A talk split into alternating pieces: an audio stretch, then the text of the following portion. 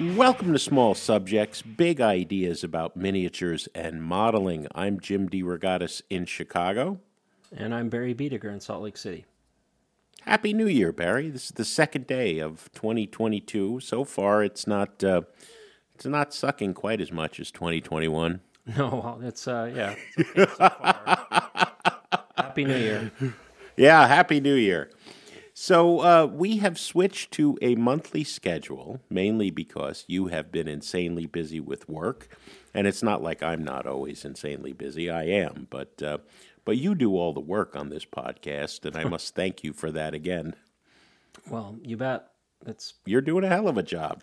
well, thank you. It does take a lot of time to edit these things, a lot more than people might imagine. It takes a lot of time to edit. It takes time to organize. It takes time to carve out and tape, uh, you know, our parts of the show because people probably don't know a lot about how this is put together. And I'm going to put an article in the next issue of The Scabbard because some of our Military Miniature Society of Illinois uh, fellows, noise fellows, uh, like don't even know how to listen to a podcast, right? Much less what one is and how it is done. You know, um, it, it's. Uh, I have a weekly radio show, as I've said many times, on 100, something between 125 and 150 radio stations. But half of our listenership comes from podcast. And I know, you know, I, I think the best way to explain it to people who don't know is it's like having the DVR. You know, I will intentionally start a program half an hour after it's begun just so I can fast forward to the commercials, through the commercials, and listen when I choose to listen sure, yeah, and a podcast you can listen to anytime and but you know we recorded uh, an interview like the one we have today and then we have to put the rest of the show together around it and you have to equalize the volume of all three or four uh, people in the conversation and put it all together it's a noise pain in the neck. correction and uh, you know, Yeah. certain certain little uh, tweaks you have to make to the sound. Sure. Yeah yeah so uh, anyway you've been doing a great job and, and we just hit what 7500 downloads Yeah, which is not really impressive, but at least we're getting listens, I guess. Well, you keep saying that, but um, I will point out to you that we never have more than 200 exhibitors at a at a at a really good show. sure. You know, 200, 300 exhibitors. Uh, I guess World Expo was closer to 500. So if you average that out, my friend, Right. it's Well- a, it's a small hobby about doing small things. we're a, we're a niche part of a niche hobby, and uh, we're a very small niche. yes. Uh, plastic modelers, I, I don't know what the numbers are, but there there has to be at least uh, 10, 20 times more uh, plastic modelers than there are miniaturists, wouldn't you say? Yeah, I would say so, but we're always encouraging uh, every uh, everyone who's interested in in modeling or painting to Sure. come along, come on board. So uh, I that's have been- part of what this podcast is about. Yeah, I have been getting questions and uh, feedback from people who are armor modelers, especially who were just trying to work on their first figure or get back into figures, and it's it's so there are people listening and getting something out of it, I guess. Yeah, I think that's fantastic. Well, we have uh, it is a cliche in broadcasting uh, to say that we have a guest today who really needs no introduction, but uh, that's that's pretty much true. Yeah, I would say. You know, Bill Horan is a giant in this small field of ours. Oh yeah, yeah, that's that's for sure. From this time, I think from a week into this podcast, I I, I started hearing people say, "When are you going to talk to Bill Horan? When are you going to talk to Bill Horan?" That was a constant from the beginning. Yeah. Well, you know, we've mentioned Shep Paine innumerable times, and I think, you know, and, and Shep passed away. Uh, you know, after that, I think Bill is probably the most famous uh, modeler in the field. Uh, you know, mind you, that's like saying you're the greatest chef in Poland. Uh, no offense to my Polish friends. Um, yeah, I'm in Chicago. I have a lot of them. Well, you're also part Polish too, so right. I am one quarter Kopachinski. there you this go. is true. So yeah. So uh, I'm allowed to say that. um, you know, Bill uh, has written two books. Uh, Bill Horan's military modeling masterclass came out on Windrow and Greene uh, many years ago. The complete Bill Horan uh, is a beautiful coffee table book on Andrea Press. Some of the photo reproduction is uh, not exactly great, but uh, it's an impressive book to see the overview of his work. Uh, he's written countless articles. He is a presence at every major miniature show uh, in the United States and in Europe. He's a driving force behind uh, World Expo as the leader of the uh, World Model Soldier Federation, a group that was started by Shep Paine to bring together modelers uh, from Europe and the U.S. with the goal always of uh, reaching out further to Asia and uh, to uh, South America. We've had Russian modelers come, and that's always a thrill. You and I, one of our highlights of one of the World Expos we attended was meeting uh, two gregarious fellows who had driven. I don't. I mean, that road trip was what seventy-two hours or something. Oh, yeah. You know, yeah, and From- they had from driven the- from from Russia, The Ukraine from the Ukraine. to Switzerland. So yeah, that's quite a haul. I I really hope they're okay right now. It looks like the Ukraine is hurtling toward uh, trouble. Yeah, yeah, that's right. So, why do you think uh, people have been uh, asking for Bill from day one? Well, I think he's he's one of the stars, and he is one of the few who just represented a, a complete sea change in the miniature world. I mean, there's Yeah. before there's before Shep and after Shep, and there's before Bill Horan and after Bill Horan, and there Yeah, aren't there aren't agree. many who who you can say that about.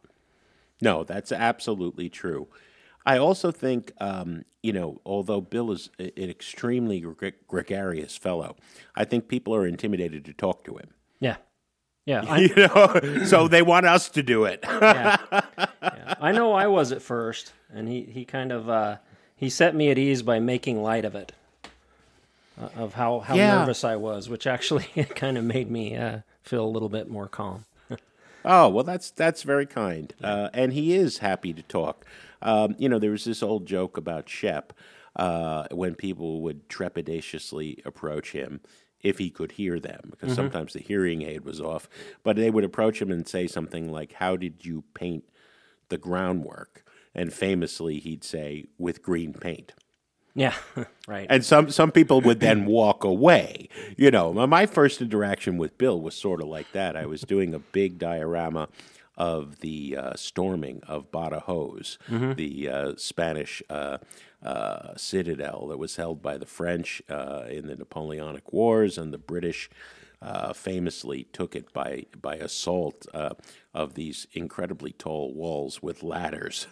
Talk about the forlorn hope. And I was I asked him a pretty specific question, knowing that he was an expert in. Uh, all things British imperial excursions. Um, I, I asked him, you know, why they the uh, Shakos were so different uh, in the Peninsular campaign by the Brits than they were uh, in the rest of the Napoleonic Wars. And I, I forgot what he said. Uh, you know, something like they had different hats. but you know, sometimes with Shep's green paint and Bill's different hats, it's a joke, and you know, people slink away before continuing the conversation. right, And yeah. it's- it's- you know, people don't understand the sense of humor. right. So I, uh, will I'll wh- have to tell you the, the story about when I met Shep the first time, some sometime. Because it was, I think you've told me this, but I'm forgetting it. Uh, well, should I tell it now? Sure. Uh, so the first, it was the second figure show I'd ever been to. The first figure show I went to was Scams in 2004, and then I decided to go to Chicago that fall, 2004. And um, I had emailed back and forth with him a couple times over figuring out the room dimensions in the Boston World Expo. They were doing the planning for that at the time, which happened oh yeah, yeah. in 2005. Uh, but but I had never met him in person, and I didn't know anything really much about him.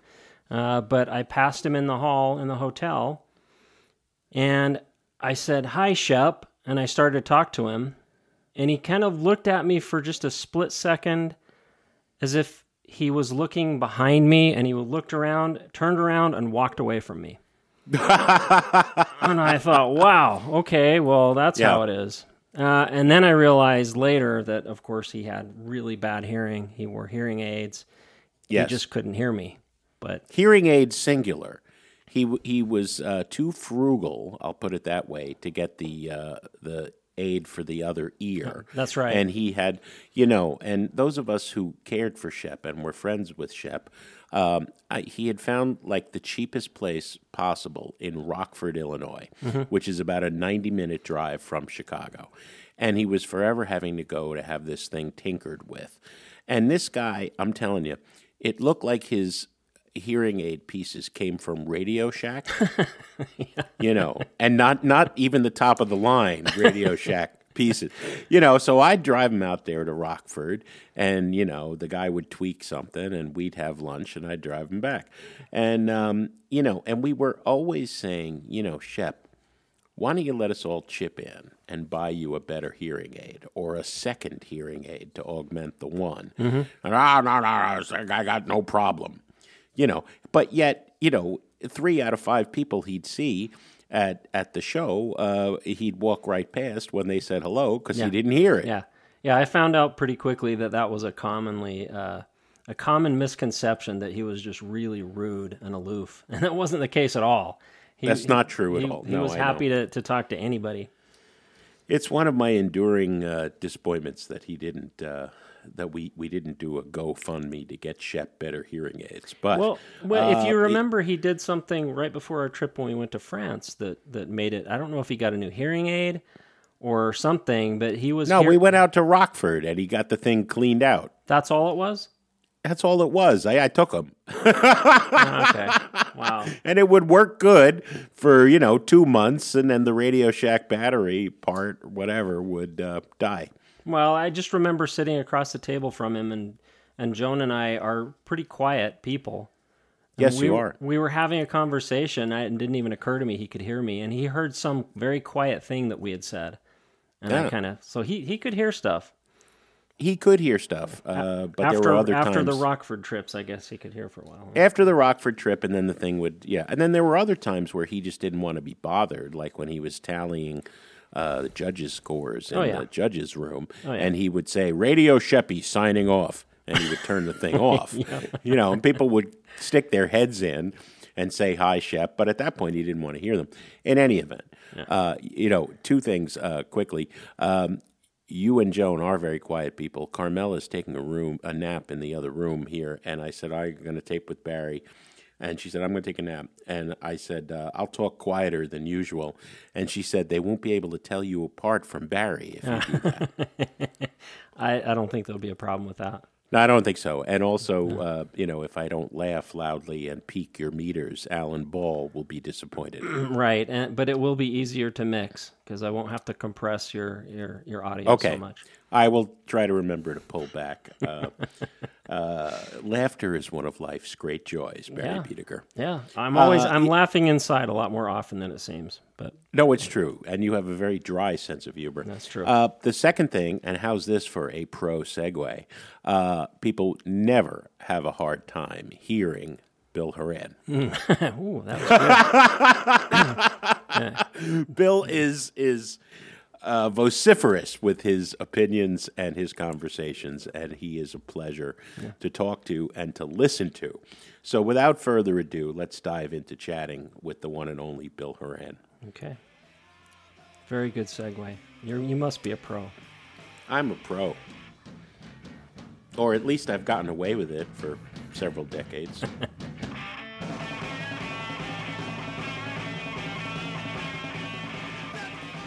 Well, we are thrilled to have Bill Horan here. Uh, before the holiday, after your daughter's wedding, It's been a Amazing. busy, t- busy time for you, Bill. Yeah, it's been a really well, it's been a crazy year. I mean, it's been a bittersweet year. I mean, obviously the wedding was a huge thing. We had my my brother-in-law passed away earlier in the year and my Uh, a close cousin of mine died just a few weeks after the wedding and and yet we've got two uh, i've got two nieces who had beautiful baby girls this year so we had a wedding two births and two deaths so it's probably a lot of families out there have similar stories i imagine it's Yeah. it's been a roller coaster for two years for Yeah. everybody. Yeah, it doesn't seem like it's getting any. It's it's it's the, the end is in sight yet either. So no, not no, quite. it isn't. no. But anyway, life goes on. I mean, that's we're getting to the Yes. point in our lives now where where sadly a lot of good things, but also a lot of sad things are happening, and that's I guess that's just part of getting older.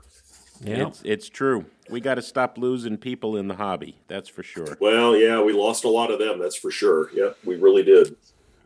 So, Bill, um, you know, Barry and I were talking about a game plan here, and obviously between the two books, Military Modeling Masterclass, that wonderful Windrow and Greene book, and the complete Bill Horan, Yeah. which is now no longer complete. Well, No, probably wasn't complete the day it came out in 2004. It was almost complete when it came out. There were only a few things that I'd done afterward after I finished it. But yeah, you're right. There's probably enough to do a whole nother one now. I imagine. I think so. That was one of my questions. But I, you know, despite the fact that you've told this story, people really enjoy hearing uh, from everybody we're interviewing uh, how they got their start.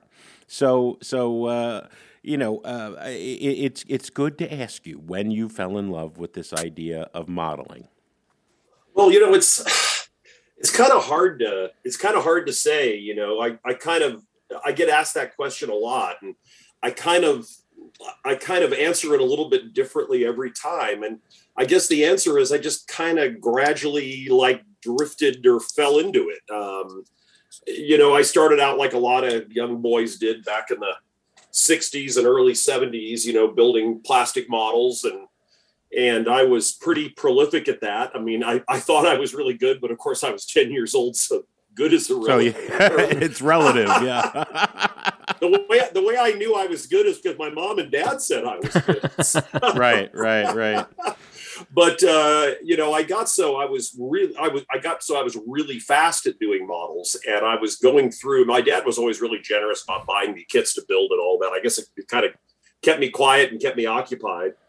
And um, and I, I quickly got to the point where I was like getting through all the ones that I I started off by doing a bunch of Tamiya stuff, and first I started off with crazy kind of like um, uh, you know cars and then planes and then i got into tanks and i got into tamiya and i built everything that tamiya came out with and even when i got bored i would just go back and repaint ones that i had already done just because i didn't have anything else new to do and then i got into monogram and that was when i discovered shep Right, and right. uh and i think i was probably 14 years old something like that 13 14 years old when i saw the first little insert that he had in his uh, monogram kits and it just completely blew my brains out man i mean uh, i i just could never i was just so proud of the fact that i was able to get the little black dots inside of where the eyes were with my little toothpick i thought i was just such a great painter uh, Yeah. and I looked at his and I realized not only was I not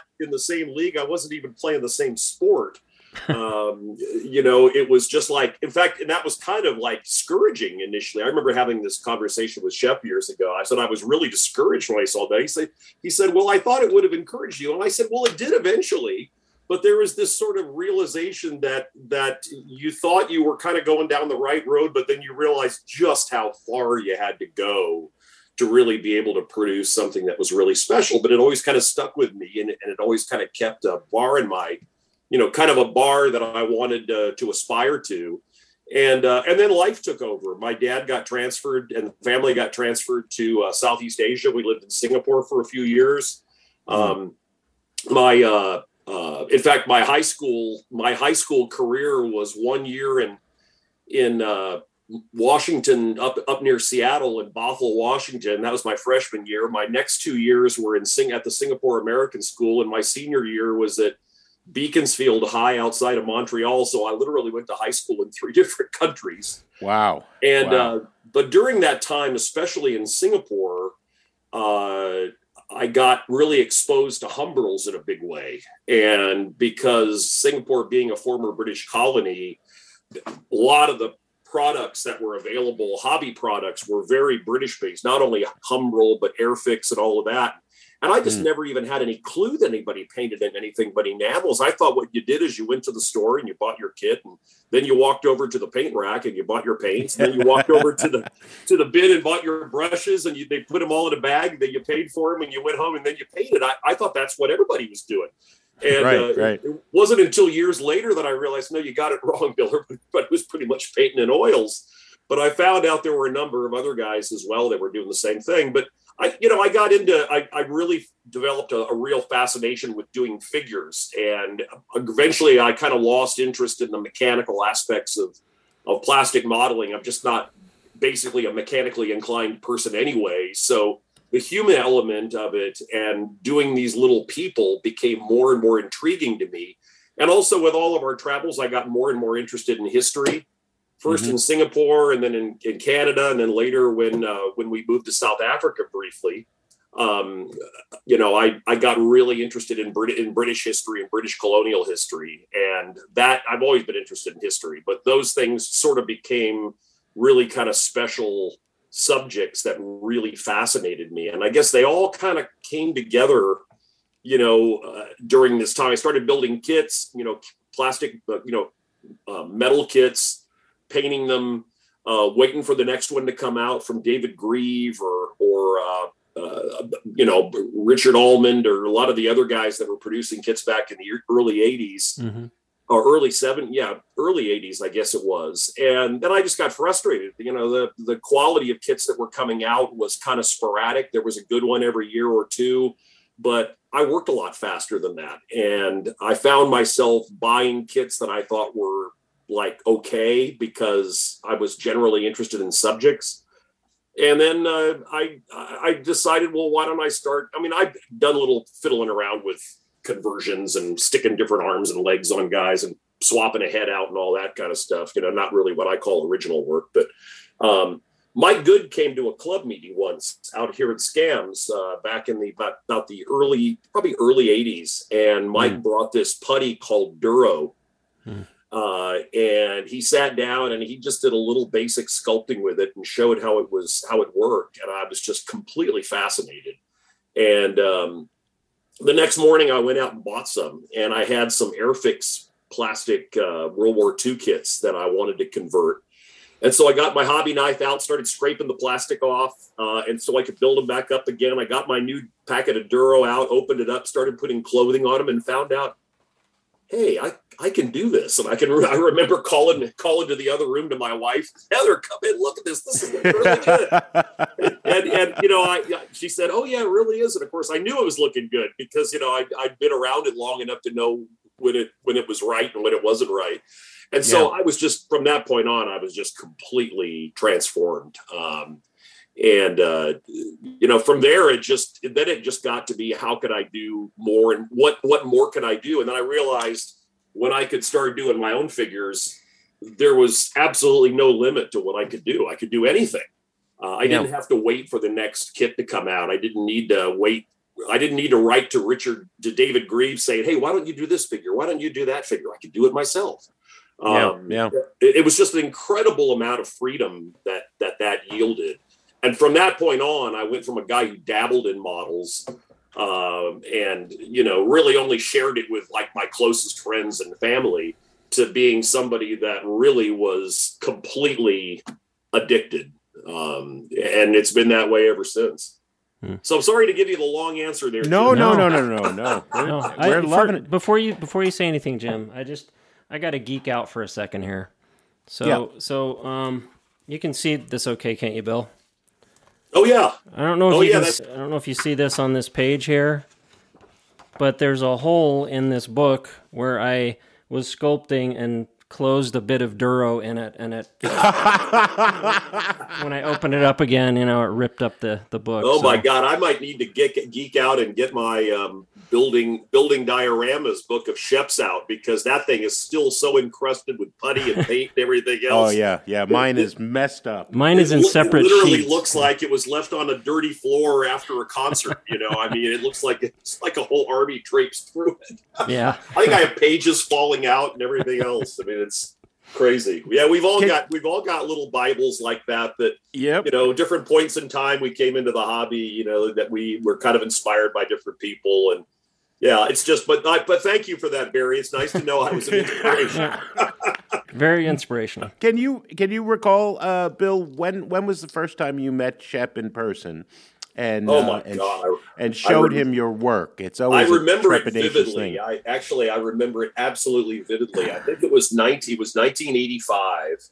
Hmm. I went it was the first uh, MFCA show I'd ever been to and me and my buddy John Canning who I had just met about a year and a half before and we'd immediately gotten to be really close friends. Um, in fact, John is my oldest daughter's godfather. Hmm. Um, John said, you know, you're really and Terry Worster was out here as well. And Terry and John both said, you know, you real Bill, you really got to go back to the MFCA show in Chester. And I said, well, when is it and where is it? And he said, well, it's in Chester, Pennsylvania. It's back near Philadelphia. And I said, okay. So I said, okay, well, I got to figure out how to pay for it, but yeah, I'll do it. Yeah, for sure, I'll go. And we went, and and uh, and I, I remember talking to to John about all the people that were going to be there. He said, "Oh, everybody will be there. Shep will be there. Peter Twist," and he started reeling off guys. You know, Mike Capavica and and Mike uh, Mike Leonard and uh, Peter Jensen and just a whole long laundry list of names that Joe Burton that I that I'd heard of, but I'd never met any of them. So it was literally like being invited to your first. Uh, you know, backstage to your first concert, you know, it was kind Yeah, of like yeah. kind of like what it felt like. And I remember asking Terry because I could see Shep over there. I said, "Would you mind introducing me to Shep?" And he said, "Sure, come on over." So Terry's always got his cowboy hat on, his cowboy boots. We kind of sauntered over, and Shep kind of looked at me. And, I, and now I look back on it, and I think, boy, how many people have been introduced to Shep over the years? I mean, okay, here's another one. He's probably thinking. So he looked over. He kind of gave me that little cockeyed smile, that kind of quick little nod of his head, you know, and he said, "Oh, nice to meet you."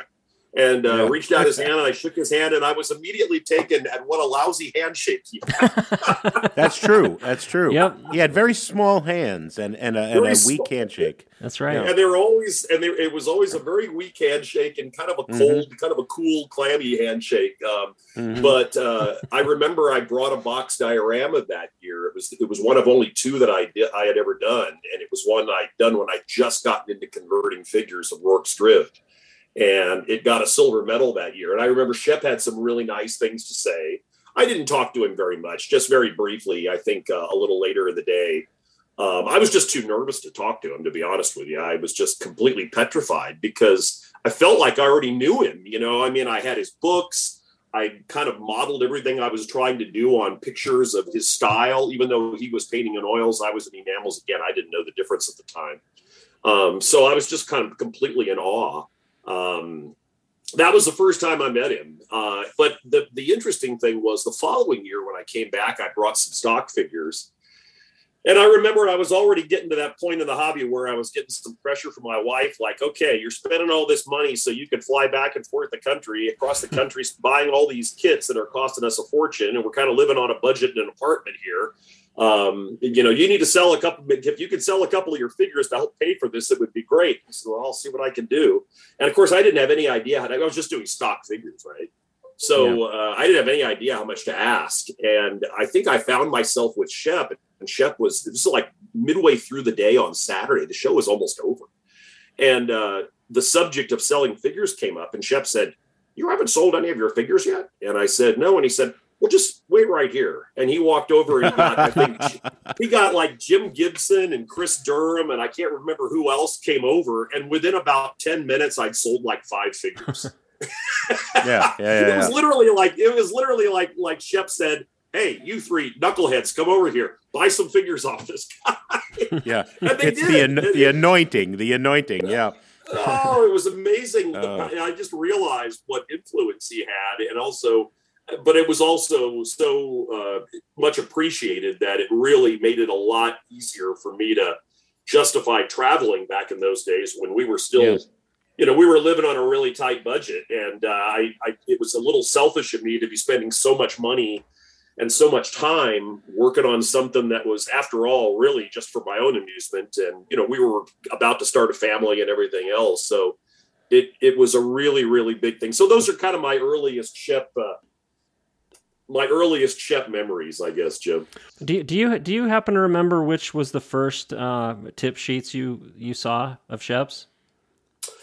Um, I remember the one where the guys were painting the Sherman tank Mm. with the white Mm. whitewash in, Yep. in the uh, in the uh, the Ardennes. Mhm. I remember, I, I, remember virtually all of them. Uh, the ones that come to mind most readily were that one. There was another one where uh, uh, there was a, uh, I think, a Pershing tank in the Vietnam mm. War that was rumbling over a bunch of rubble. Yeah.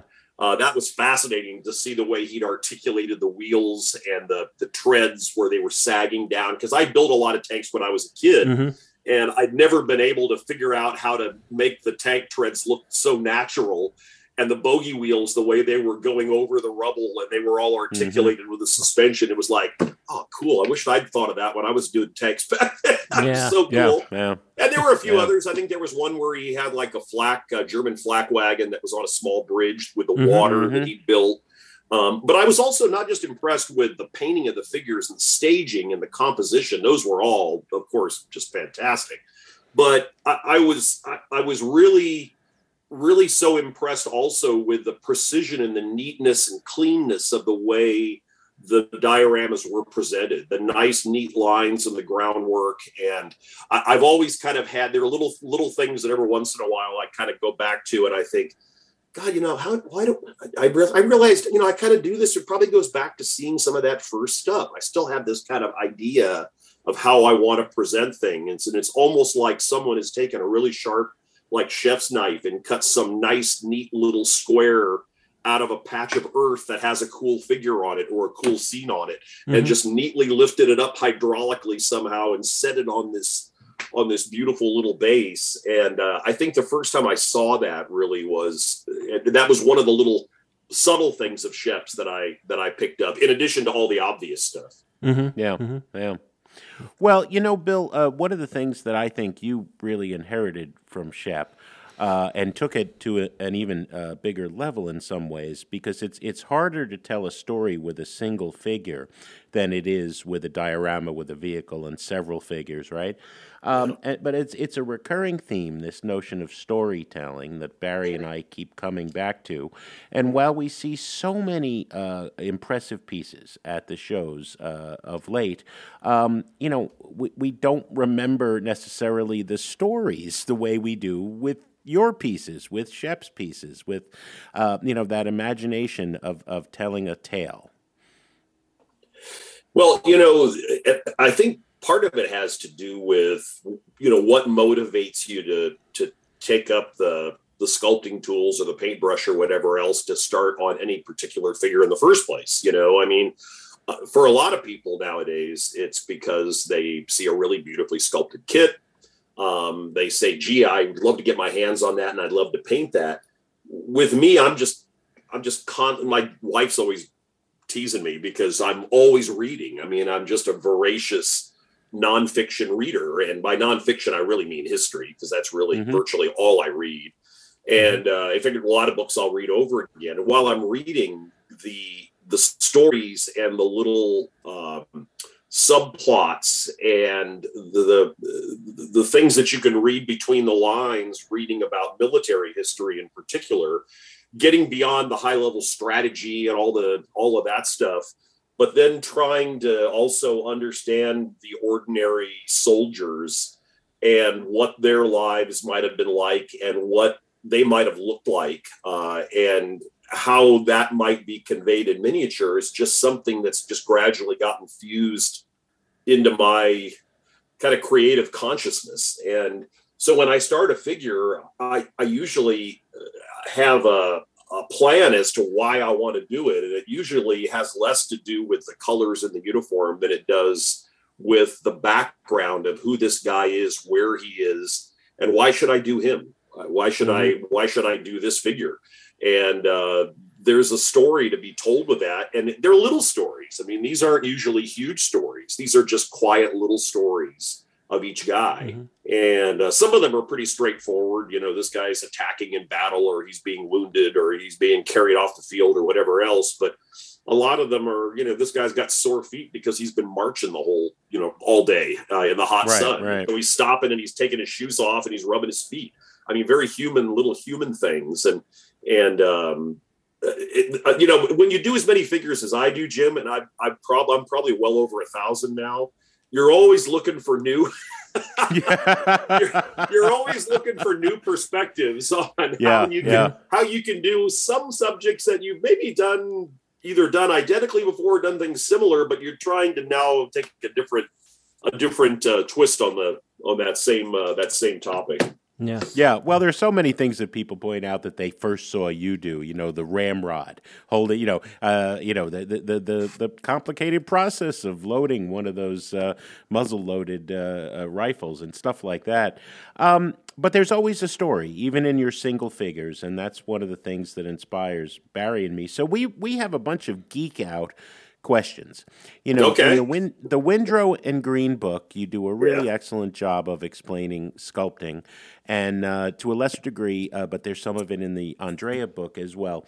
How have your materials changed these days? What are you, even probably since Andrea? What are you? Uh, what are you, are you, building on the? This is a patented Barry phrase. What are you uh, fleshing out your Haranikins with? My Haranikins. yeah. I just heard. I just heard in Chicago this year that Barry had coined that phrase. I found that very amusing. Actually, I think that's brilliant. well, let's let let's start with the paperclip and the and the resin torso. Did you you, you know that idea had been around, uh, but yeah. but you certainly you you taught it to people. You well, I didn't. People. Actually, I didn't really start with a resin torso. When I first started doing my my original figures, the earliest ones, they were essentially um, Airfix multi-pose figures that mm. were plastic, that were really just carved down.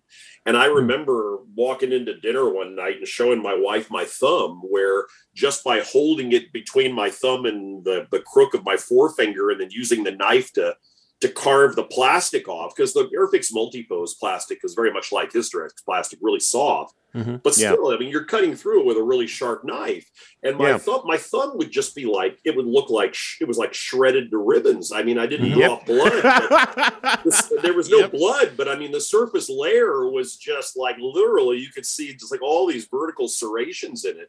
And so I would generally carve them down to mannequin shape and I would use some toothpicks, but I had to be careful because back then I I used a Dremel tool, but it was such a high speed Dremel tool. I was always I didn't have a controller on it, so I I didn't have the ability to modulate it, so I couldn't just drill into that soft plastic without just melting it. So I had to use like a a manual drill if I was going to create an arm. And I, you know, I was lazy back then. I was still kind of cautious about what I was going to do myself. I mean, I tried to use things that were already done. If I could find an arm that was already made and all I had to do is just, you know, do something with the sleeve on it, then I just try to use it.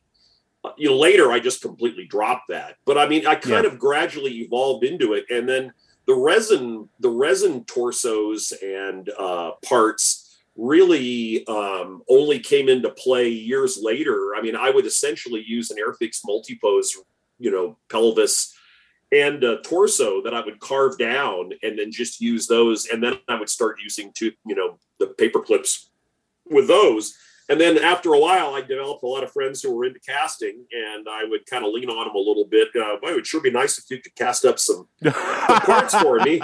And uh, and they said, well, sure, I'd be happy to. What, what can you do for me? And I said, well, I can, I can, I'll, I'm going to do some little master. We had a guy out here in California, Brad, uh, Brad uh, was his name, and uh, I told Brad I was going to do a bunch of uh, uh, Franco-Prussian war parts, and, a, and I was going to kind of let it be known they were available. And anything that Brad wanted to sell, that was his. I mean, I was, as long as I could get some.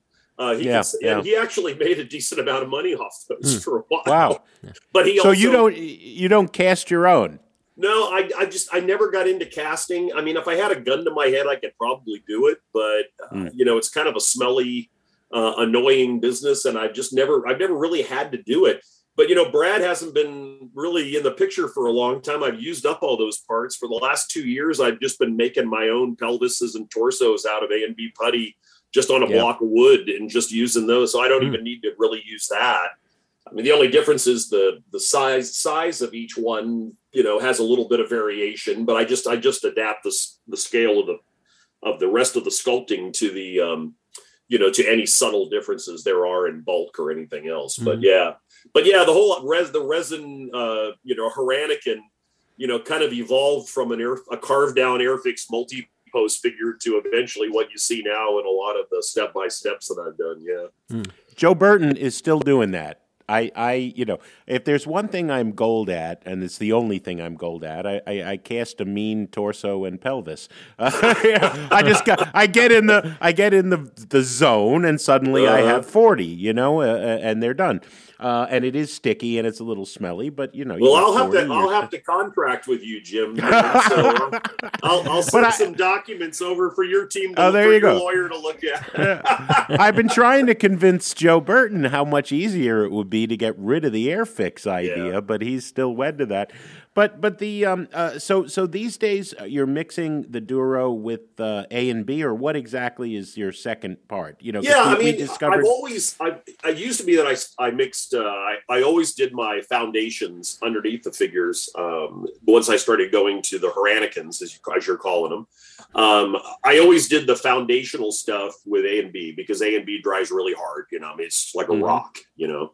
Um, and the and the duro i always say it kind of dries to the consistency of hard tire rubber which i think is a pretty good analogy mm-hmm. mm-hmm. um, but, but it's it's carvable it's not really perfect for sanding you can smooth it out a little bit but years ago um, I, I used i mean i used to do everything in just all my clothing i used to do in straight duro and if you look at yeah.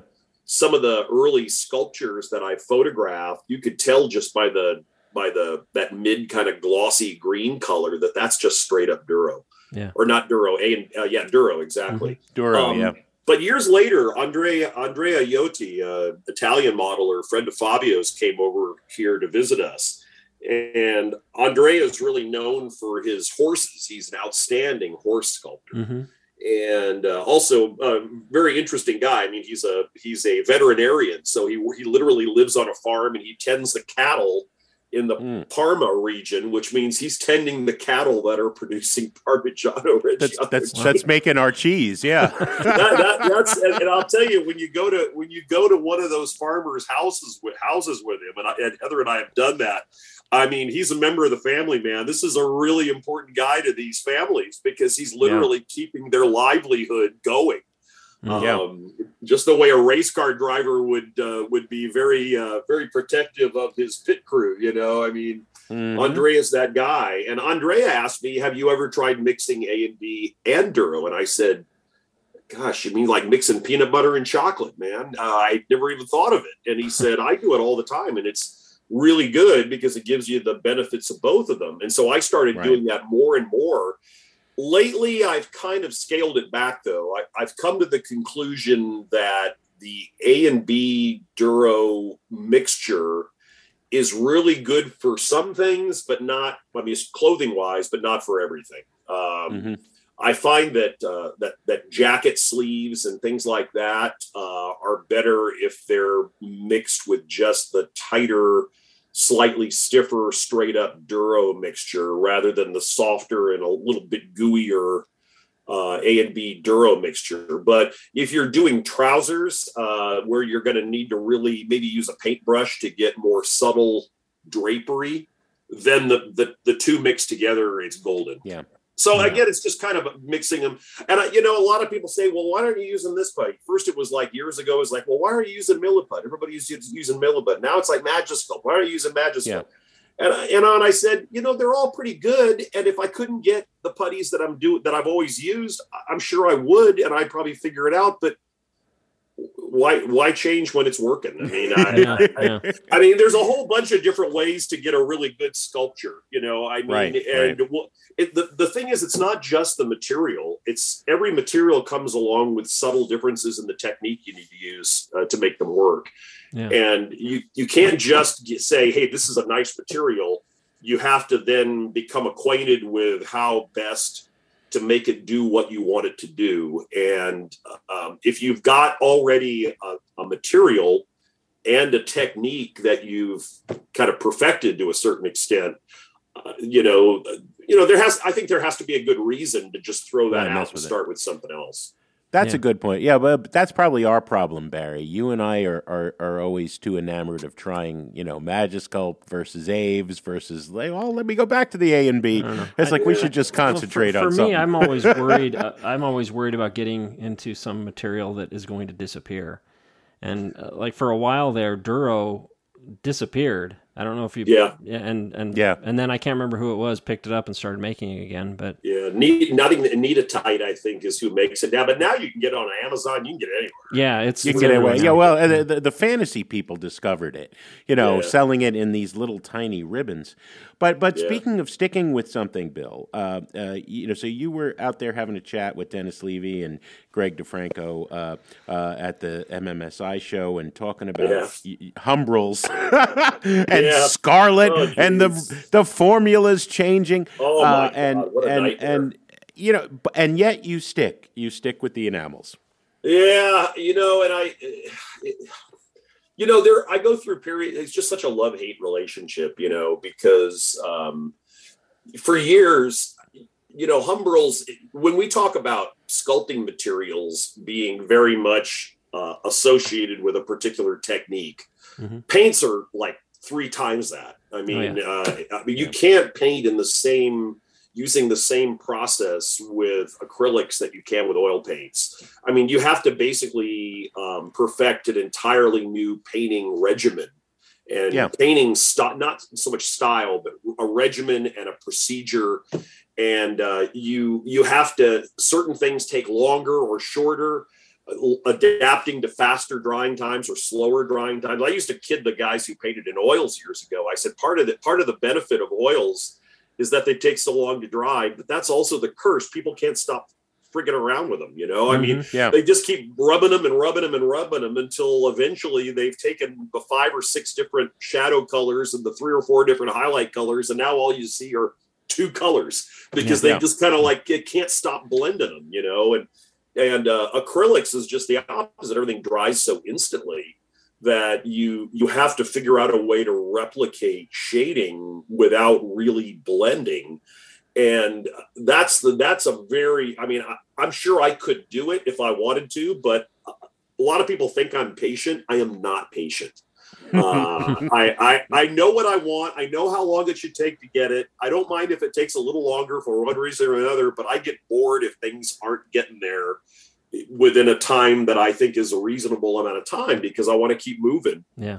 and um, so, yeah, Humbrols have gotten really complicated because with all of the uh, with all of the changes, the air quality changes that have affected things like thinners and paint products and aerosols and the the, the re- removal of lead from from so many paints and and all of that. I mean, I literally went to the hardware store like three years ago. I used to always buy just a big old can of regular old paint thinner. That's what I used to use for my Humbrols for years, for mm-hmm. 25 years, 30 years. And I brought it home that night and I poured it in my little my little bottle when I was painting. And I went to put a little bit of it into my Humbrol paint and it just like it's just like ossified. I mean, it's just like, Hmm. what happened? Is is there water in here?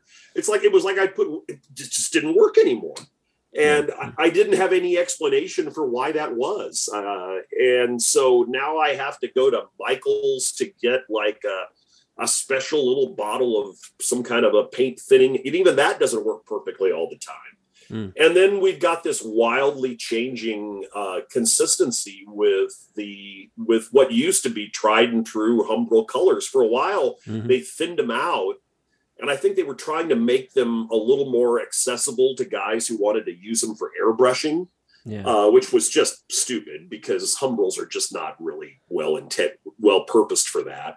No. um, but they made them so thin that they then weren't opaque enough. They wouldn't co- cover anymore. You had to use multiple sh- multiple layers.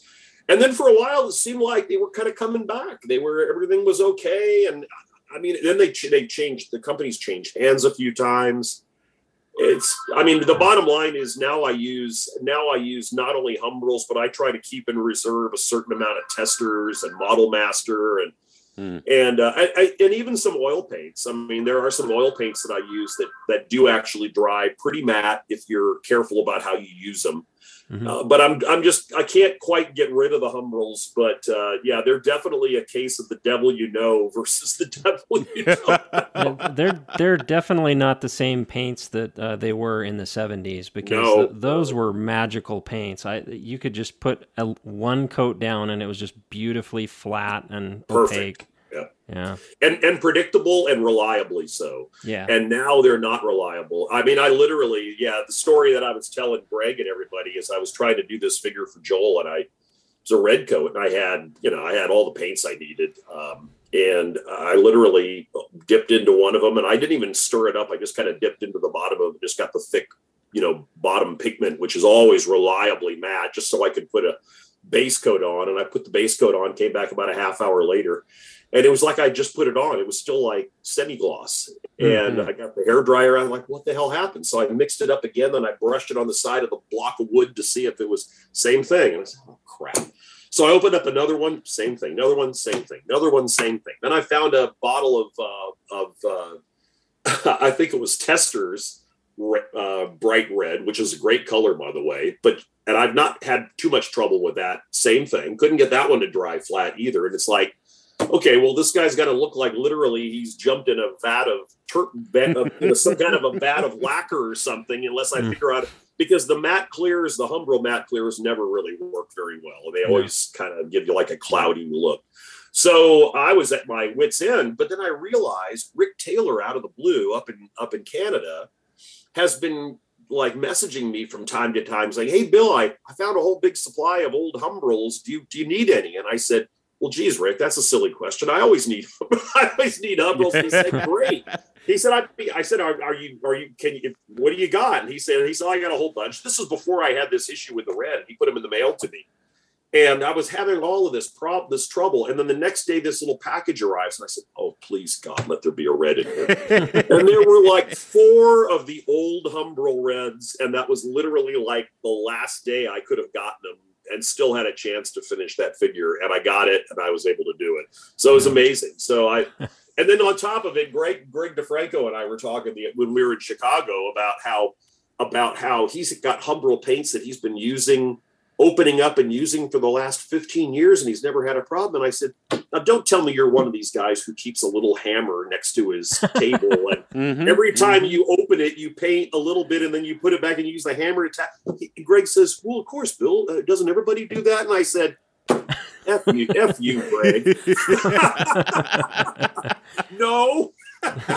I have to admit, I I do that, and I have. I some, do that. Yeah. I have some Humbrol tins that were manufactured in the '70s that are oh still my usable. God. Well, I'm eating my heart out. I, I'm just see the thing is because I I paint for such long stretches at a time, and I have so many paints that I'm using simultaneously that it's just not practical to constantly being opening and closing them all the time. Um, yeah.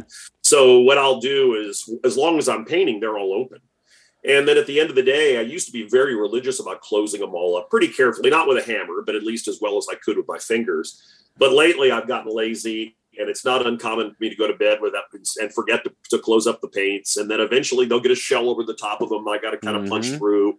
But you know, for years, even that was okay because that little shell essentially protected them. And I was painting so rapidly, I was still getting three and four figures out of one little tin of flesh uh, or a tin of black or a tin of white or whatever else. But with the declining quality of Humbrols, uh, they they just deteriorate so quickly now, and the quality, even when you first open them, you're not quite sure what it's going to give you. Um, it's really made for a frustrating. I got, a figure that I'm working on right now that I'm dealing with the same issues. You know, I'm I'm just trying to figure out a way to work my way through it, but used to be in years past we didn't have just Humbrol. Many years ago we had Airfix as well, yeah. and uh, Airfix was was really good. Of course, they're long gone, um, but uh, even testors used to be pretty good. Uh, but they have such a limited range of matte colors. Um, they have a pretty good flesh, uh, but uh, and they have a very good bright red when it dries flat. But anyway, enough of model, all this. Model Masters went away too. Right? Model Masters went yeah. away. yeah. yeah. yeah. Yeah. Uh, Pactra used to be the the American Humbrol. Do you remember Pactra? Oh yeah, yeah. Pactra was Pactra good too. too. Yeah, Pactra was good. They were also. easier to open. They yeah. Oh yeah. A little screw yeah. Well, you know, Bill, the the uh, above and beyond. Uh, if the day that Humbrol disappears and you're forced to go acrylic, yeah. it, it, would be. We, I think we'd all be interested to see what the results are. But above and beyond it, you know, Barry and I have, have said it seems like there is, uh, you know, there are essentially two styles dominating the hobby as far as painting today. You know, there's you and Mike Blank is is of that school. You know, uh, uh, you know, realistic flat colors, uh, dirt uh, on soldiers who would be very dirty. Um, you know, and then there is uh, the European style that continues to grow and blossom, and many people are shifting styles, trying to be more like the Europeans. You know, to me, it almost sometimes seems uh, comic book, uh, and not not not as an insult, uh, but the colors are so vibrant and Yeah. so over the top, and we so rarely see. You know, we can have a crusading knight who has you know no mud on on his uh, white tunic, you know, and and it's uh, what, what do you think? You know, because as a judge and as an observer at all these shows, and and as a critic as well as an artist, what what do you think about that? Is it just a matter of taste? Well, it's not. It's it's actually really not a. It's really not a new. Uh, dis, you know, uh, it's really not a No, new no. difference. I remember when um, when I first went to Euro Militaire in 1980, 88, I think it was 87. Excuse me. Um, I was stunned by just how kind of like almost fluorescent some of the European figure painting styles were, and and also really high contrast. I mean, a- a, huge difference between the highlights and the shadows. I mean, they really just weren't realistic at all. And um, you know, I, I mean, I, I always felt that when you were doing a figure, part of the part of the fun, and this probably goes for really any genre, is you you kind of love that little subtle cat and mouse game you're playing with the viewer where when they first look at a figure or they look at a, a good photograph of a figure that you've done you want for one moment for there to be, be, this brief moment that they're looking at something real um, that you've kind of tricked them into believing and then of course they, they quickly come to their senses and realizes oh this is a model you know Mhm. um, but the idea that you're trying to tell a story about a real person, and I guess we get back to story here, you're trying to st- tell us a little miniature story about a, a human being that's in a particular place at a particular time involved in a certain act or in a certain uh, activity. And you want it to look like you, you want there to be some sort of sense of reality that, that you've created to it and I think uh, to to some extent, it kind of goes back to why are you in the hobby at all? I mean, some people get into painting because they just like they just like the colors. I mean, they just like Mhm. how colorful it is. Mhm. I mean, that's why so many guys got into Napoleonics, in my opinion, because they just love all the pomp and pageantry and the colors of all that. Mhm. But part of the fun for me was always to take that same thing and then kind of tip it tip it sideways by taking that guy who was really colorful and say, okay, what is he going to look like when he's been out marching on dusty, dirty, muddy roads for three weeks and hasn't been able to change his clothes? And to me, that was the fun thing. When then was to take was to kind of, uh, as Chick Hearn used to say, the mustard off the hot dog, and and mm-hmm. basically to show what the reality would be like for those same guys. But the whole idea, I, again, a lot of guys just can't bring themselves to kind of create any kind of dirt or or grime or dust or weathered effects because they they just don't want to ruin the beautifully shaded colors they put on. They're really proud of that. And they're afraid that if they do it, they'll screw it up. Hmm. And they'd rather just leave it alone. So you'll see invariably those that that painting style, you'll see like a little like afterthought of a little dry brush dust on the tip of the boots or something, or some little subtle thing. It's like, oh look, he, yeah, he's dirty. Look at the you look at the side of his boot. There's a little bit of dried out, dry brush brown Yeah, yeah, on there. yeah. You know? but no, seriously, uh, talking about weathering. I mean, when I when I was uh, really starting to come, up, you know, basically attend the the show circuit back in the '80s, Brian Stewart uh, lived out here. Barry, I think you might have you might have met Brian. I'm not sure if he's before your time. I think I did. Um, Brian was a really innovative guy as far as weathering goes. And I remember Brian painted in oils, which was really remarkable because Brian had the ability to use oils and to work earth tones into his brighter colors or purer colors, work them in as part of the blending process, and basically to discolor brighter, more vibrant colors to make to give a sense of wear to the color itself. So when you looked at it, it looked dusty or dirty, but it, it wasn't something that was put on after he painted it or shaded it it was integrated into the the basic painting process. Mm-hmm. and that that same technique was exactly the kind of thing i i was doing with humbrols. We were using different mediums but we were very much kind of working towards the same end. And that's the i think that's one of the keys is the guys who really are more focused on getting a an earthier uh, more weathered realistic campaign look to their figures you'll you'll the way that is really achieved usually is just by integrating that from square you know from square one right into the right into the painting process yeah, yeah it makes a yeah, huge it's a difference much, it's to... a much it, it does yeah yeah, yeah. Um, Barry, you had a question about posing. yeah, yeah. Really so, talking about the storytelling, um, you mentioned in one of your books that you uh, you studied theater in college. Yeah, and uh, and that and that kind of uh, affected how you see painting faces with the theatrical makeup. You said you were especially interested in.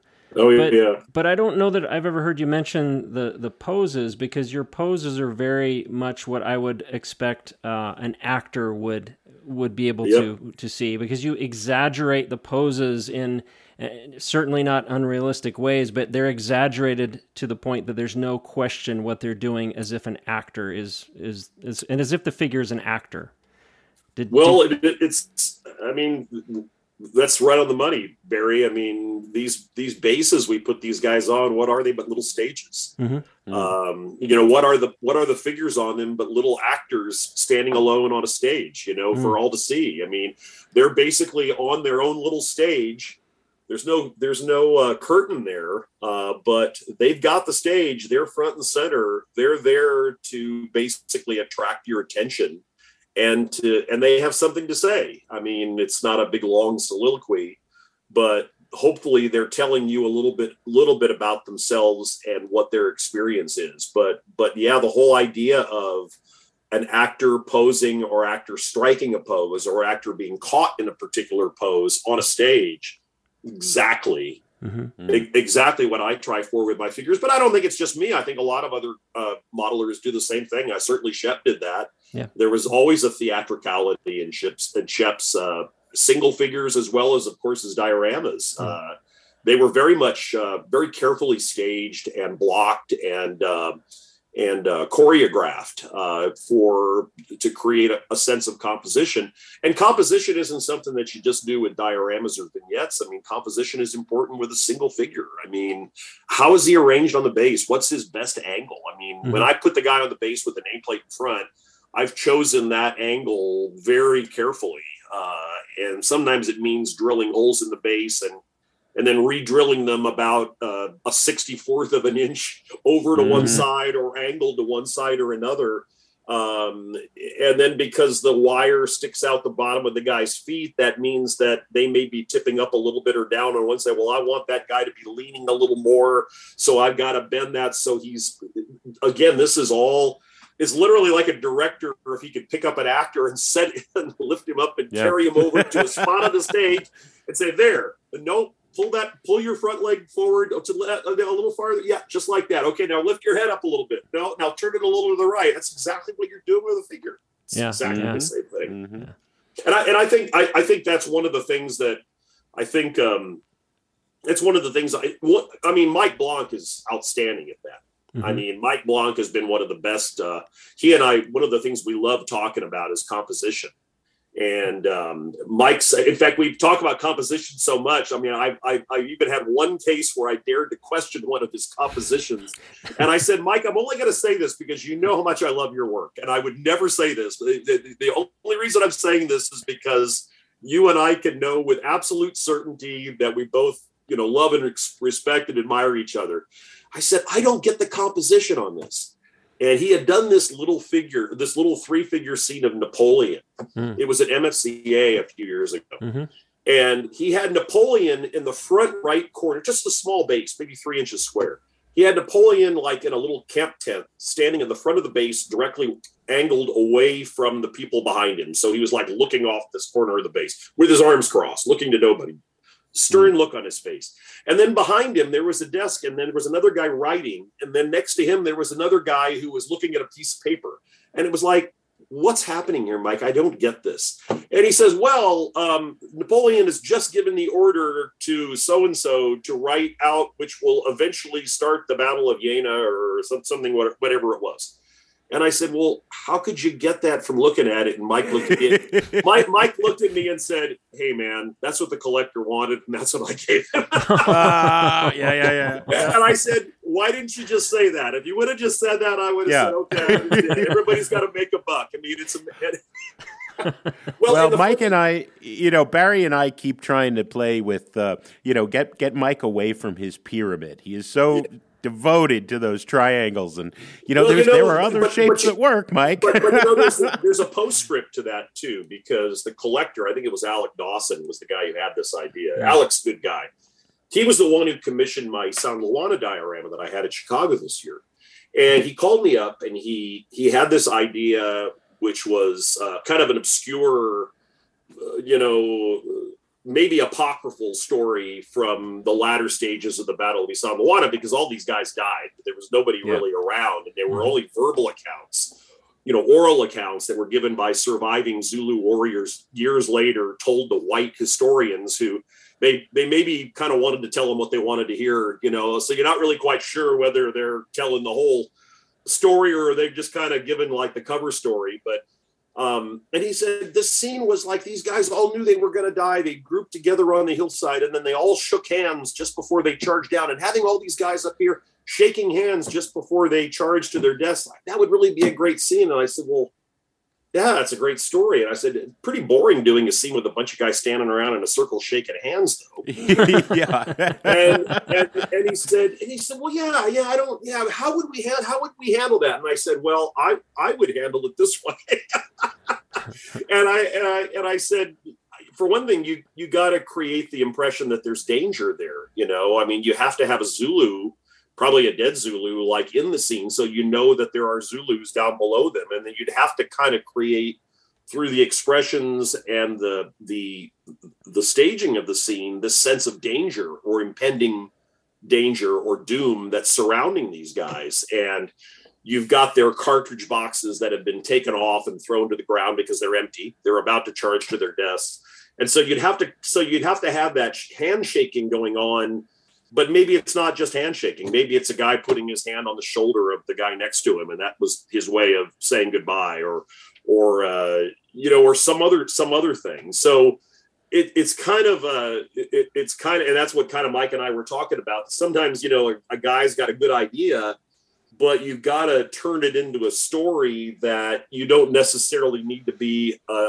a, a guy who's verse conversant in obscure Zulu War oral accounts to be able to understand because you probably yeah. not have a guy at the single show who knows any of that stuff. So um, yeah, it's got to it's got to translate. Yeah. Yes, exactly. Yeah. It's got to read. Yeah. Well, you know, so two things bringing together the uh, the the theatrical company idea, and uh, you mentioned the expressions on the faces.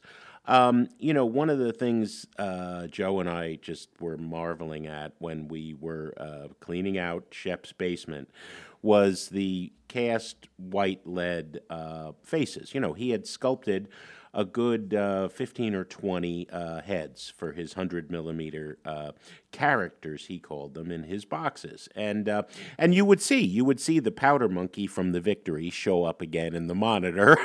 you yeah, know, course, and, these yeah. guys.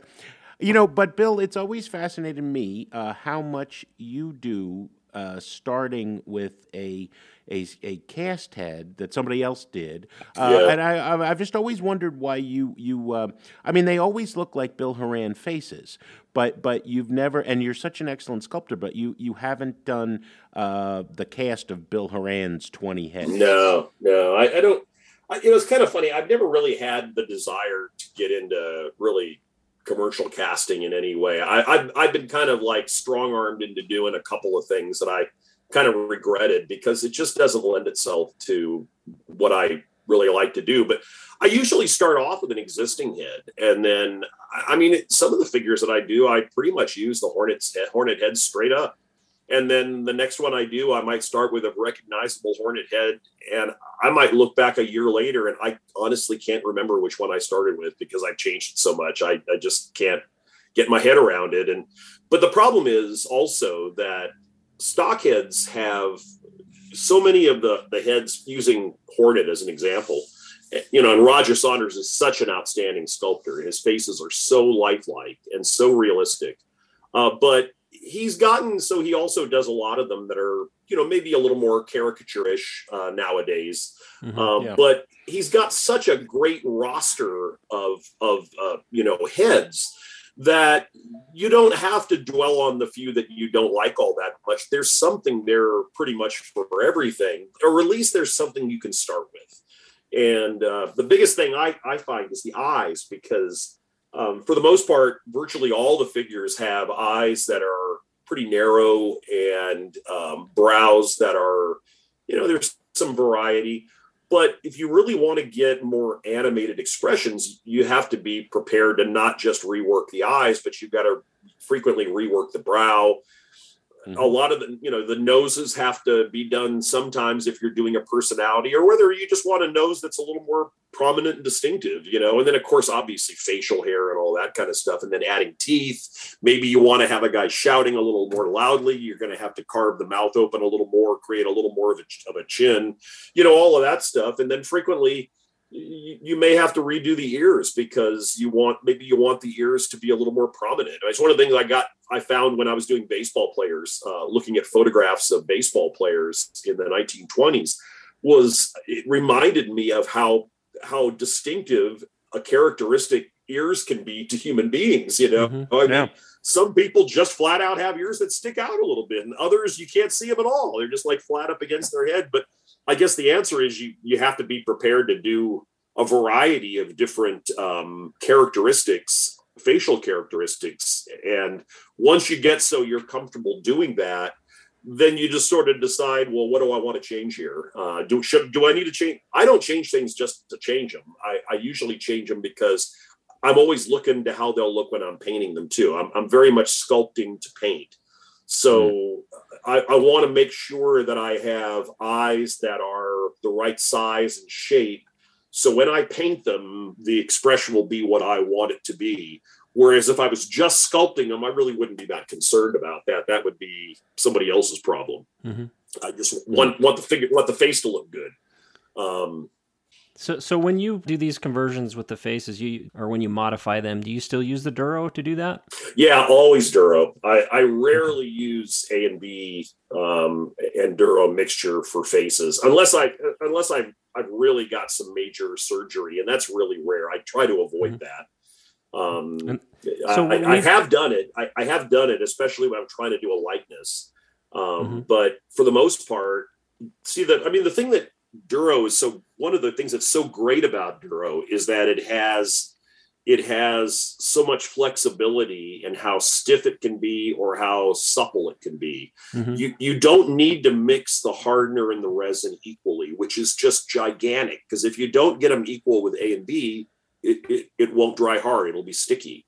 Mm-hmm. So you've got to be very when you mix up your two little balls of A and B, you got to hold them next to each other and make sure that they're pretty darn close to even yeah. to make sure it dries right. Well, you don't need to do that with Duro. So, mm-hmm. Uh, and I think a lot of people run into problems with Duro because they get wrapped up in that. But I mean, I'm probably mixing maybe 35% blue and 65% yellow, or maybe even less blue. Mm-hmm. I, and that gives me a softer, more supple uh, material. But if I want to do something where I want sharper lines or a little more crispness, I can put a little more blue in it and it'll be a little stiffer and a little crisper. Um, so I can make little changes to it without even changing material. It's the same material, it's just mm-hmm. a, a slightly different different way it's mixed up. So the problem I've always had, and we've discussed this a little bit, but I'll, I'll try to um, modify something with Duro and I can't get it to stick. Yes, oh. yes, yes. And then it, it, becomes easier to sculpt uh, your own head, even though it takes five attempts to get one that looks halfway human. Yeah, I mean, sometimes you can put like a little speck of like super glue down to at least get the, the ball to adhere. But I find generally that when you're trying to put a, a tiny amount of, of Duro into an area, your best uh, you're best getting it adhered to whatever you're going to sculpt it onto right after you mix it because even though it won't dry really for a while it'll it'll dry it'll it'll start to harden from the outside in. And as it starts to harden from the outside in that means that the outside no longer has the tackiness that it needs to stick. And that's the biggest problem. I mean i find that when i'm put, mm. putting buttons on and things like that i might mix up I might put the first three or four buttons on, and the fifth and sixth are a little harder to get to stick. Stick, and after that, it's like, well, screw this. I need to mix up some more because I just can't get them to to attach anymore. I, I do all my buttons in Duro too, so yeah.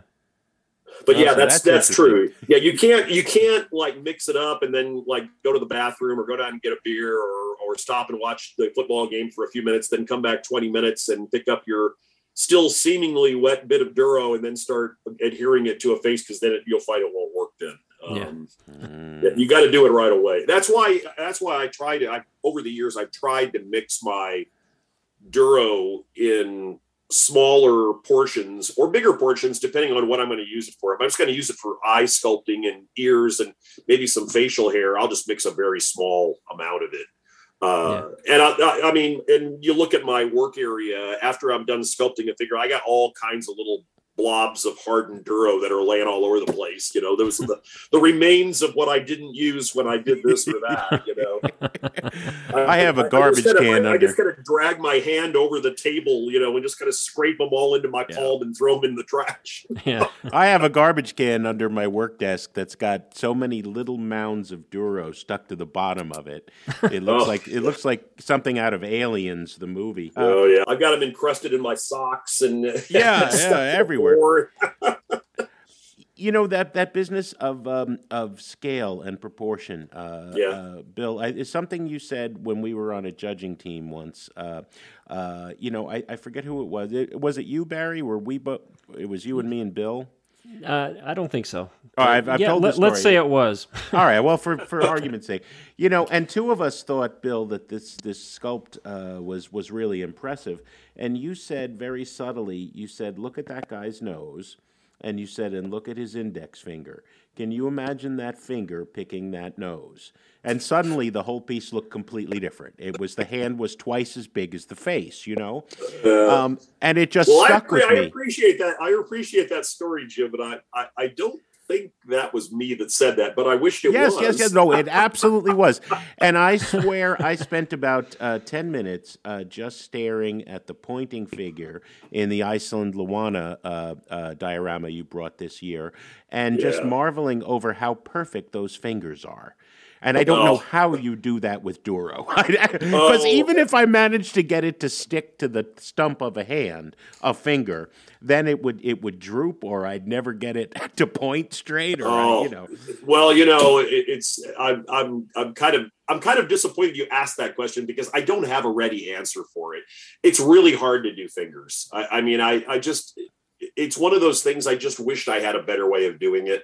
Um, I I it's one of it's one of the things that I probably as I've gotten older I agonize more over because increasingly I know exactly the way I want them to look, but trying to get the right degree of knuckle articulation and everything else is just that's just a constant you you just have to hope you keep getting better at it. Um, mm. You know, I, I look back at some of my really early figures and I look at the hands and I just go, oh my god.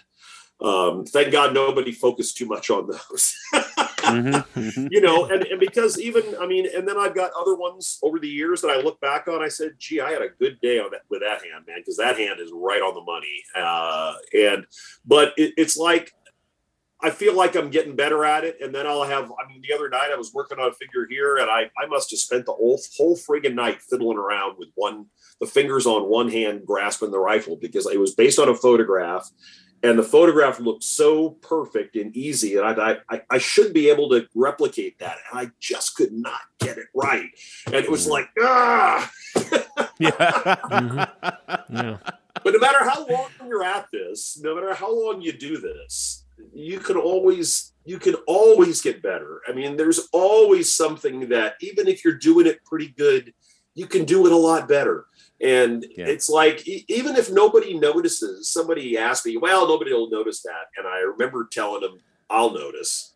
Um, and and as far as I'm concerned, I'm the most important one when it comes to my figures. If I notice it's not right, but I don't care if nobody else notices it. It'll drive me crazy. And Yeah. uh, I remember Shep talking with Shep, and he said, and one of the nice things he said to me years ago, he said, you know, I, I pointed out some little uniform detail on a Victorian figure that I that I uh, learned that a lot of people didn't realize. And Shep looked at it and he said, "Oh yeah," and he said he said, "Well, that's one of the reasons your figures are so satisfying, is because there's always this sense that." That you know a little bit more about the subject than everybody else, and so you're kind of taking them on a little bit of a tour of, of you know, basically, you know, you've got it right, you know, Mm. and doesn't mean you've always got it right, but it means you're always trying to get it right. hmm So yeah, but fingers are. There's no, there's no, there's no secret. uh There's no magic decoder ring to how to do fingers right. I mean, it, the freestanding fingers, the, the pointing fingers, eh, probably not that hard because you really only have to get the one finger. You just got to screw around with the knuckles to try to make it look about right. Um, but when you have the whole hand opened up, that's when you've got a real, you know, a real challenge. and just Yeah. just sit just sit down and be sit down with a glass of wine or something and just be prepared to spend some time on it because you you might get it right within 45 minutes and you might get it right within three days and 45 minutes uh, right, right, right. Well, you know, Yeah. but that that alone, uh, Bill, is is uh, encouraging to hear because Oh, yeah, so I it's it's not just us; it's everybody. Well, no, Uh, and, and you know when I, I mean, when I'm working on something, there are parts of there are there's parts of producing the figure from sculpting through painting and everything else that I really still love doing, and there are parts that I still really hate doing. Uh, I mean, I, there are there are just little things. There are certain things that I hate to have to paint, but I know I have to paint them, and I know how they're supposed to look when they're done. It's just like God, I just don't want to do this. It's just so unglamorous. And it's like faces. I still love faces. I still love all the. I still love the tartans, and I love the stuff that's got to be really noticeable. But it's spending all the time you need to spend on okay, getting the bannets, the bayonet frog, and painting that, or or the or fiddling around with trying to attach uh, a bridle, making a bridle bit and uh, Oh, and yeah, painting the yeah. spurs and all the spur leathers and attaching all the reins to a horse. I mean, it's like God. I wish I had a subcontractor I could sub that out. to. I would, I would so do it. I mean, I would pay really good money. Uh, From, Well, from, I mean, you know, from the studio of Bill Horan. Yeah, from yeah, yeah, but yeah, I mean, but but I mean, you know, it's all stuff you have to do. I mean, so it, it, it's not not everything is fun, um, but you're you're trying to, but you but you can if you really botch those things, you can undermine all the good work that you've done. And Mhm, mhm. I know that I remember uh, years ago there was one modeler, big name modeler, whose name I will not mention, um, but a really really talented guy, and he brought a figure to the show, and I was walking around with Shep, and he had he had uh, scratch built the figure, but he had painted it, and he was showing it as an original figure, even though he technically painted the casting. We were okay with that. Um, it was a casting, but he did sculpt the original, so he had it in the open. That was fine but the rifle was metal. This was like a 90 millimeter figure. The rifle, of course, was metal because the casting was metal. Well, he'd polished the barrel of the rifle, which looked beautiful. Nothing wrong with that. Painted the wood stock, all nice. Also, he had also polished the tip of the rifle. So when you looked at the Mm. tip of the rifle, there was no hole there where the bullets come out. Mm. All it was was polished metal. And and Shep looked at it and pointed. Point, I didn't even notice it, but Shep noticed it. Shep pointed it out to me. He says, "You know what? I'd knock him from gold down to bronze just for that." But would his did- finger would his finger have stuck in the hole of the oh, rifle? Oh my There God! But, it- but was, we had such a good laugh over that. Because, of course, we didn't. That That's not how it ended up. I think he ended up getting silver or something. But it was just that he'd gone to such care to polish something that's that's supposed to have Yeah. a hole in it. You know? Yeah. well, so you said the things that you feel like you have to do, uh, and of course you do to complete complete the figure. Are there things that we've never seen on Bill Horan's workbench that you're doing just for yucks? Is there an orc? Is there a fantasy figure? No. Is there is there is there anything that you've done that would blow people's minds that this is Bill Horan? Uh, no, there's nothing. There's nothing. There's no strange, bizarre, uh, like uh, subjects that are like lurking in the back here. I mean, I, I've always also I've always been a guy who can't really focus on a lot of different things at the same time. I never have multiple figures on my workbench at the same time. Uh, Mm. I I stick with one until it's done, then I move on to the next one. And I I've I the the few times that I've had to do multiple figures when I was I know working on the Gandamak diorama or maybe a little on the Isandlwana diorama. There's a little bit of overlap with a couple of figures by- a few days, but for the most part, I think that's one of the reasons that's kept me productive is is that I try to focus on the task at hand. I try to finish it and then move on. And my reward for finishing this one is now I get to start a new one. And so Mhm. it's there's it's always like there's a next one. Whereas what happens is I've always felt this, and the guys who usually don't have uh, are good modelers, but don't have very high outputs. Frequently, they'll have five or six or seven things on their workbench at the same time. And the problem is when you stop and think about it, you know, we all run into little snags we're modeling. You know, there's some little challenge like, I can't get this, I can't get this face to look right, or I, you know, or I, I can't get this blue to shade. It's not the right color. I got to strip it off, or some frustration. So what happens is then, okay, well, I'll just put this one aside. I'll move over to this one. And then you run into a snag and pretty soon you've got all these figures that are partway done, and you don't really want to finish any of them then.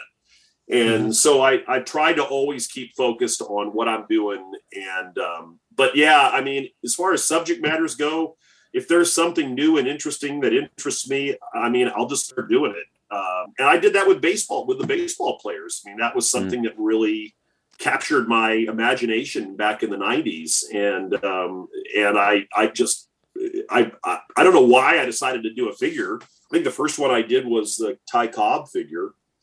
And then the Ted Williams after that. Ted Williams was my dad's idol growing up. And uh, I, I, when I first started them, I thought, I have no idea how these are going to come out. I, I don't know whether they're going to be good or bad. But there were so many great photographs of baseball players, and that's what made Yeah. it really fun. Was that I got a chance to see every every player's. I have a lot of photographs of players' individual style, and of course, the different photographs also served as pretty good reference material you know, as well. Mm. So, so yeah, unfortunately, no deep, no big surprises. I don't have anything I'm gonna, gonna as as as uh, as Cleavon Little would say in Blazing Saddles. There's nothing I'm about to whip out, you know. So well, well, you know, it was, it was a point that uh, Michael Contreras made. Is you know, when you're in the fantasy realm, you don't have to worry about how many knuckles that finger has, you know, or whatever. He's like, like, you're writing the rules, you know. yeah, I, I remember, you know, and rest is rest in peace. You know, we we lost uh, Fletcher this year, which was you know really a tragedy for all of us. But I mean, one of my earliest memories of Fletcher is when he first came on the scene. I remember Bob Nee um, was a judge at the time, and Bob was very basically just a painter to the core. I mean, if you got cornered with Bob at a show. Uh, talking about painting, you, know, somebody need to come rescue you because boy, Bob could talk about alizarin crimson and uh, and uh, a lot of the different artist oil colors and all the things you could. He could talk like all night about like three different paints, and but he was very, but he was an old marine and he was very linear in the way he looked at everything. And Fletcher had brought some scene where a fantasy scene where there were guys on horseback. I think it was like the apocalypse. Uh, I can't remember. I can't remember the name of the name of the piece, but he had a couple of horses that had fallen onto the ground, but their their back legs were backward. In other words, the rather than the back knee going backwards and then coming forward to the hoof, it was reversed. So they Hmm. they were they were going in the opposite direction. And, and and so I remember Bob called me over and we must have talked for 15 minutes about, well, it's a fantasy piece. I said, well, and he said, well, Well, you know, is there a fantasy world where horses aren't constructed the same way?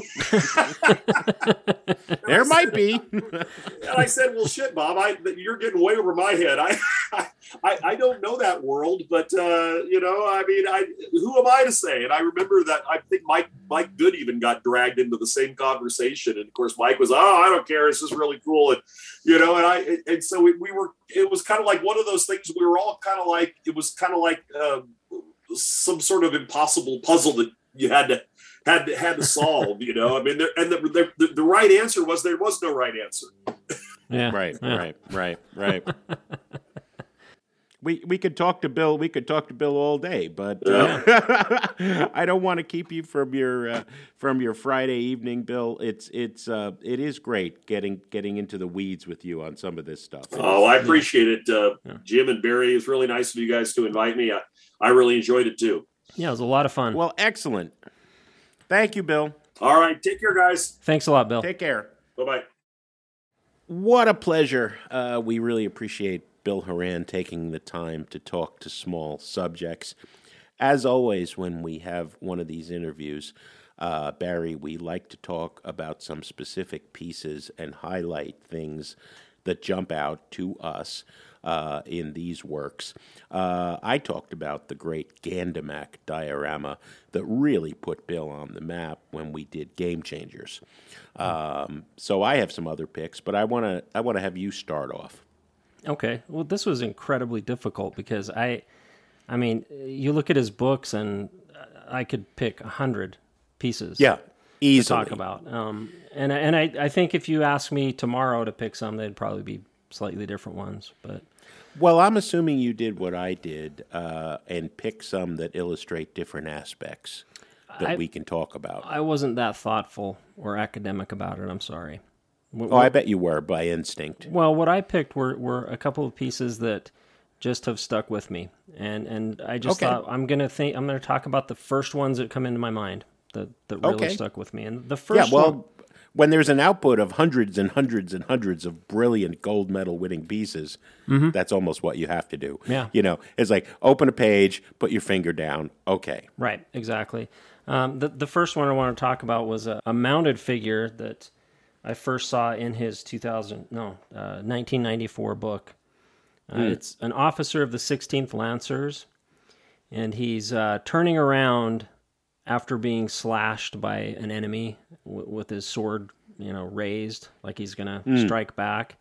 And it's such a dynamic pose. The horse and the the figure are just beautifully posed.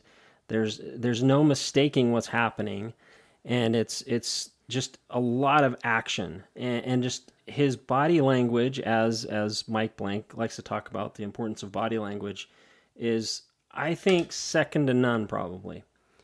And, yeah, it's truly it's truly amazing. And it's and it, it goes along with what one of the things I brought up in the interview about how he is treating them like actors in a way. And mm-hmm. I, I, and I don't feel like it's it's just across the board what we all do as miniaturists, but I think Bill Horan with his drama background sees it in that way maybe a little more than most of us as as actors trying to portray the action that they are uh, doing.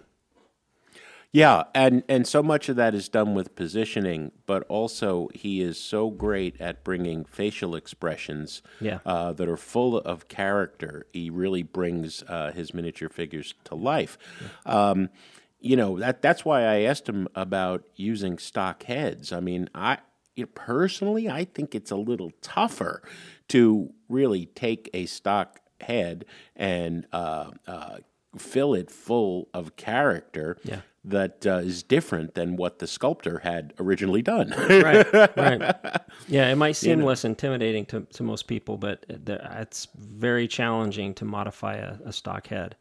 And, and, I don't remember anybody doing facial expressions effectively before, Bill. Do you remember?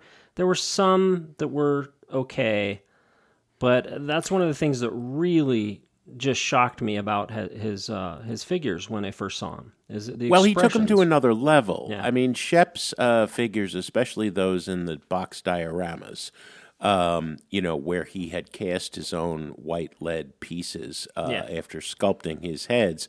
They had a lot of character, but um, they were of a different era. And Yeah. they were not up to the level of, of, of what Bill has done with uh, faces. Yeah. Um, you know, he really took it to the next place. Yeah. And I don't think anyone has taken it further since. Um, you know, we see a lot of great uh, expressive faces, but uh, I don't know how much more can be done with a, a head, uh, a face, remember, that is smaller than your thumbnail, Right. Right. or small, really smaller than your tiniest finger Right. nail. Um, you know, since you started with that, uh, oh, one other point on the 16th Lancers. I don't think enough gets enough credit, uh, Bill, uh, for the genius of his horses. Oh yeah. They they are really well done. Yeah, they are.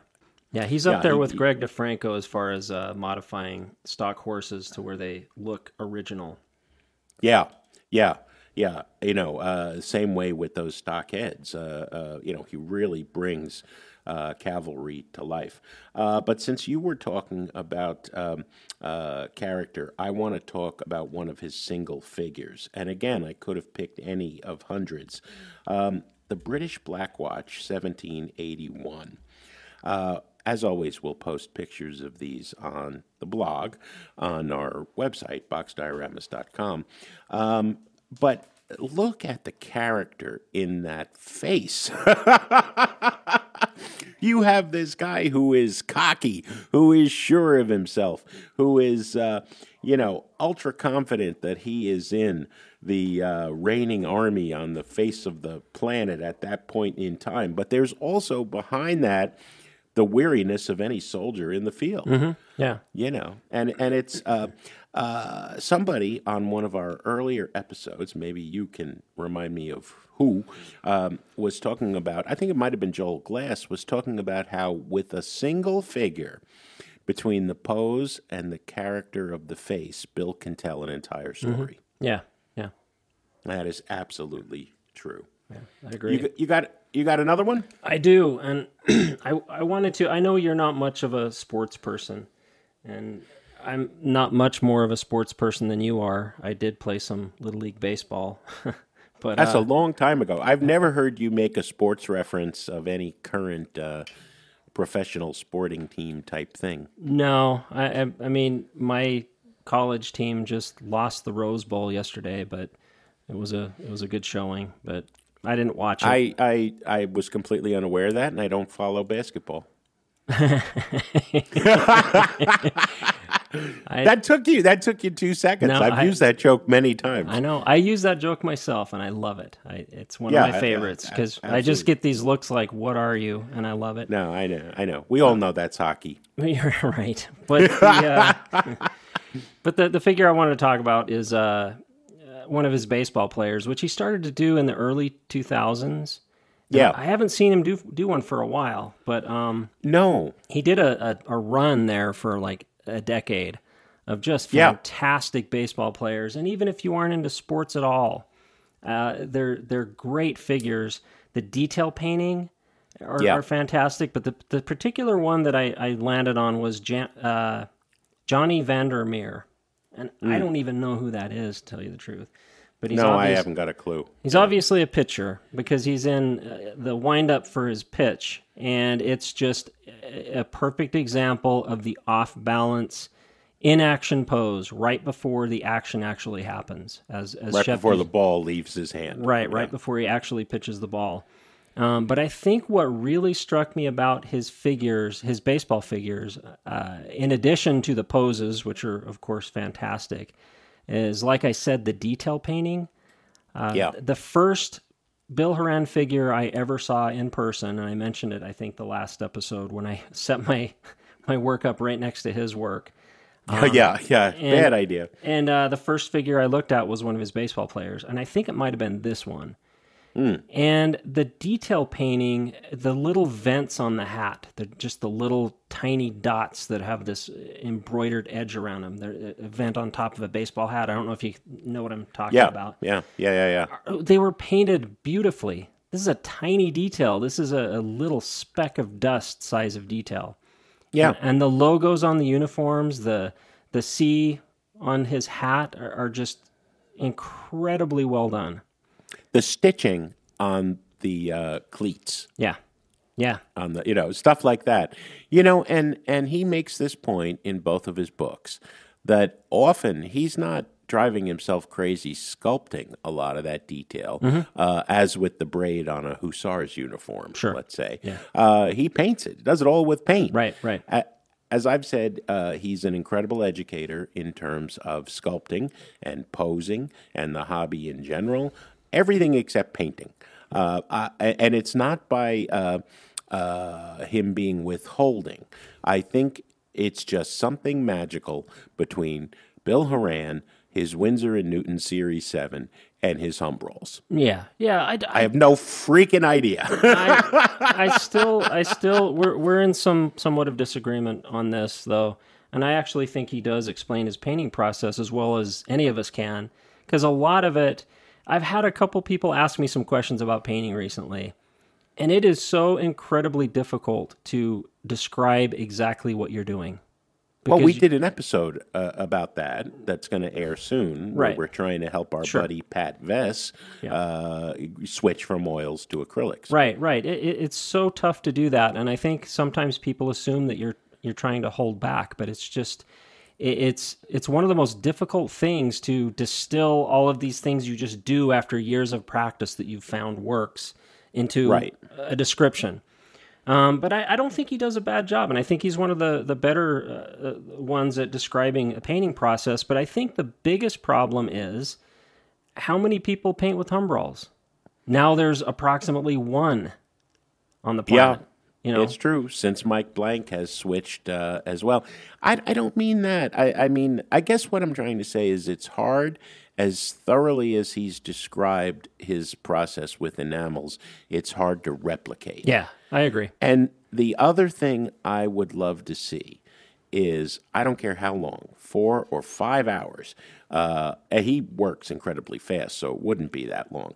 I would like to see him go from the primed figure of something complicated, let's say a hussar, to uh, the finish uh, touches of the highlights on that braiding, You mean a French know? a French hussar, like a French hussar. which yeah. he is probably not likely he'll do. But um, No, well, he does every once in a while. He does a Napoleonic, which is one of the things that was so refreshing about his baseball players Mm-hmm. uh, was they were completely out of what we had come to expect, and so they were refreshing and different. Yeah. And I want to follow up on that point in a minute.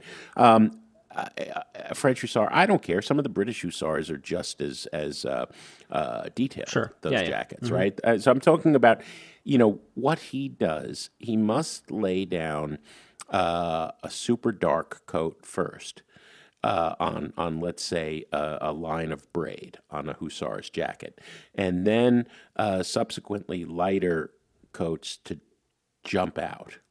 Because he gives a three dimensionality to something like you were saying, stitching on a baseball cap, or or uh, I said stitching on the cleats, or a hussar's jacket. Right? I just love to see how he gets that three D effect yeah, yeah, and actually, like really specifically. Yeah, like I want- I how wanna many how many colors? No, I agree. I want to see how it works from from start to finish on a on a video. Yeah. I know he has some videos out there, but I, I don't remember one where you can really see in detail what's happening.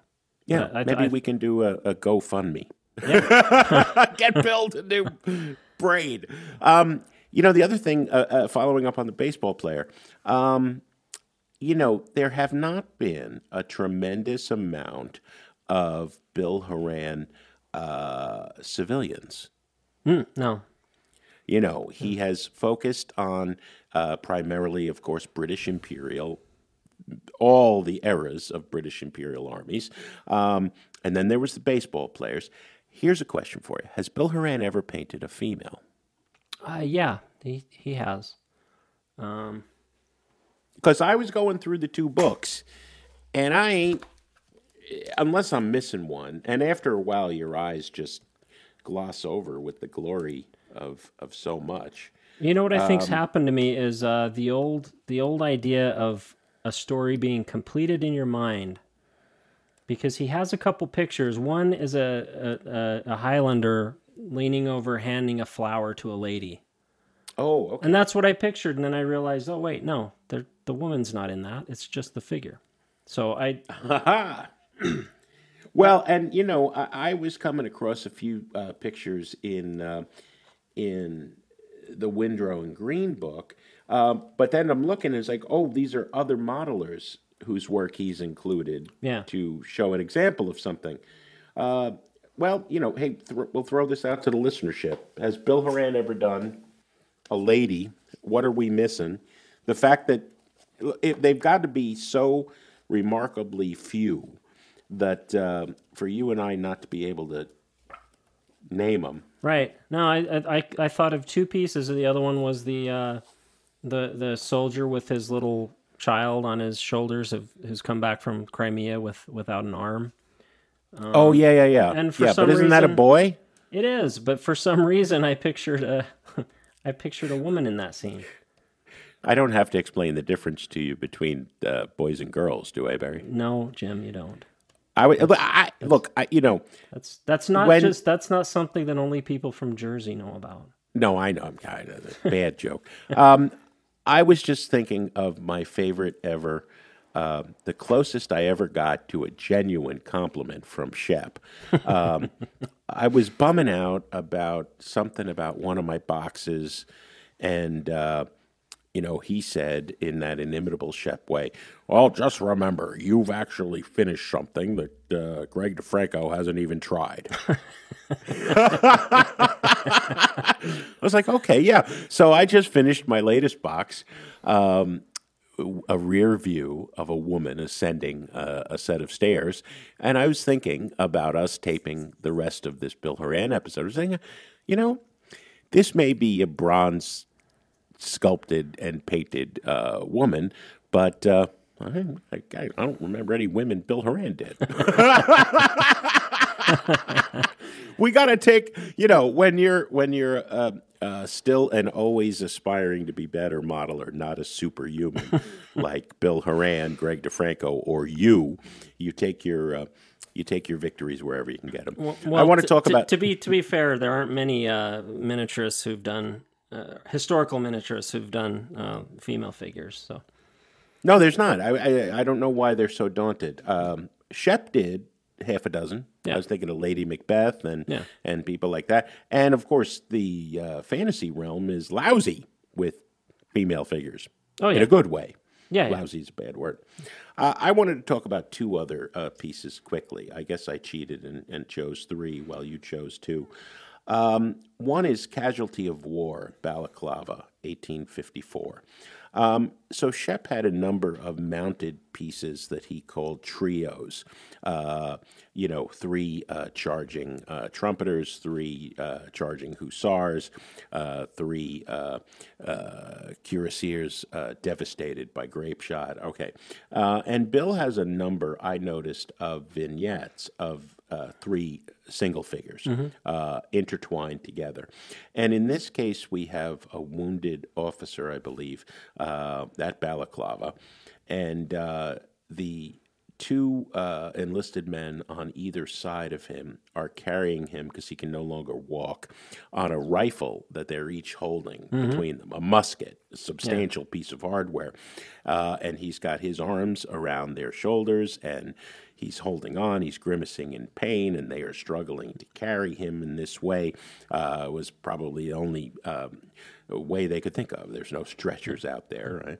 Just the interaction. I was thinking about uh, you and I sculpt with the uh, Haranigan, which he got a chuckle out of. Uh, you know, we could also call it the blankin. You know, I mean, Mike uses this. Yeah, paperclip wire and and and and a few pieces of resin, uh, starting a sculpt. Um, you know, the positioning.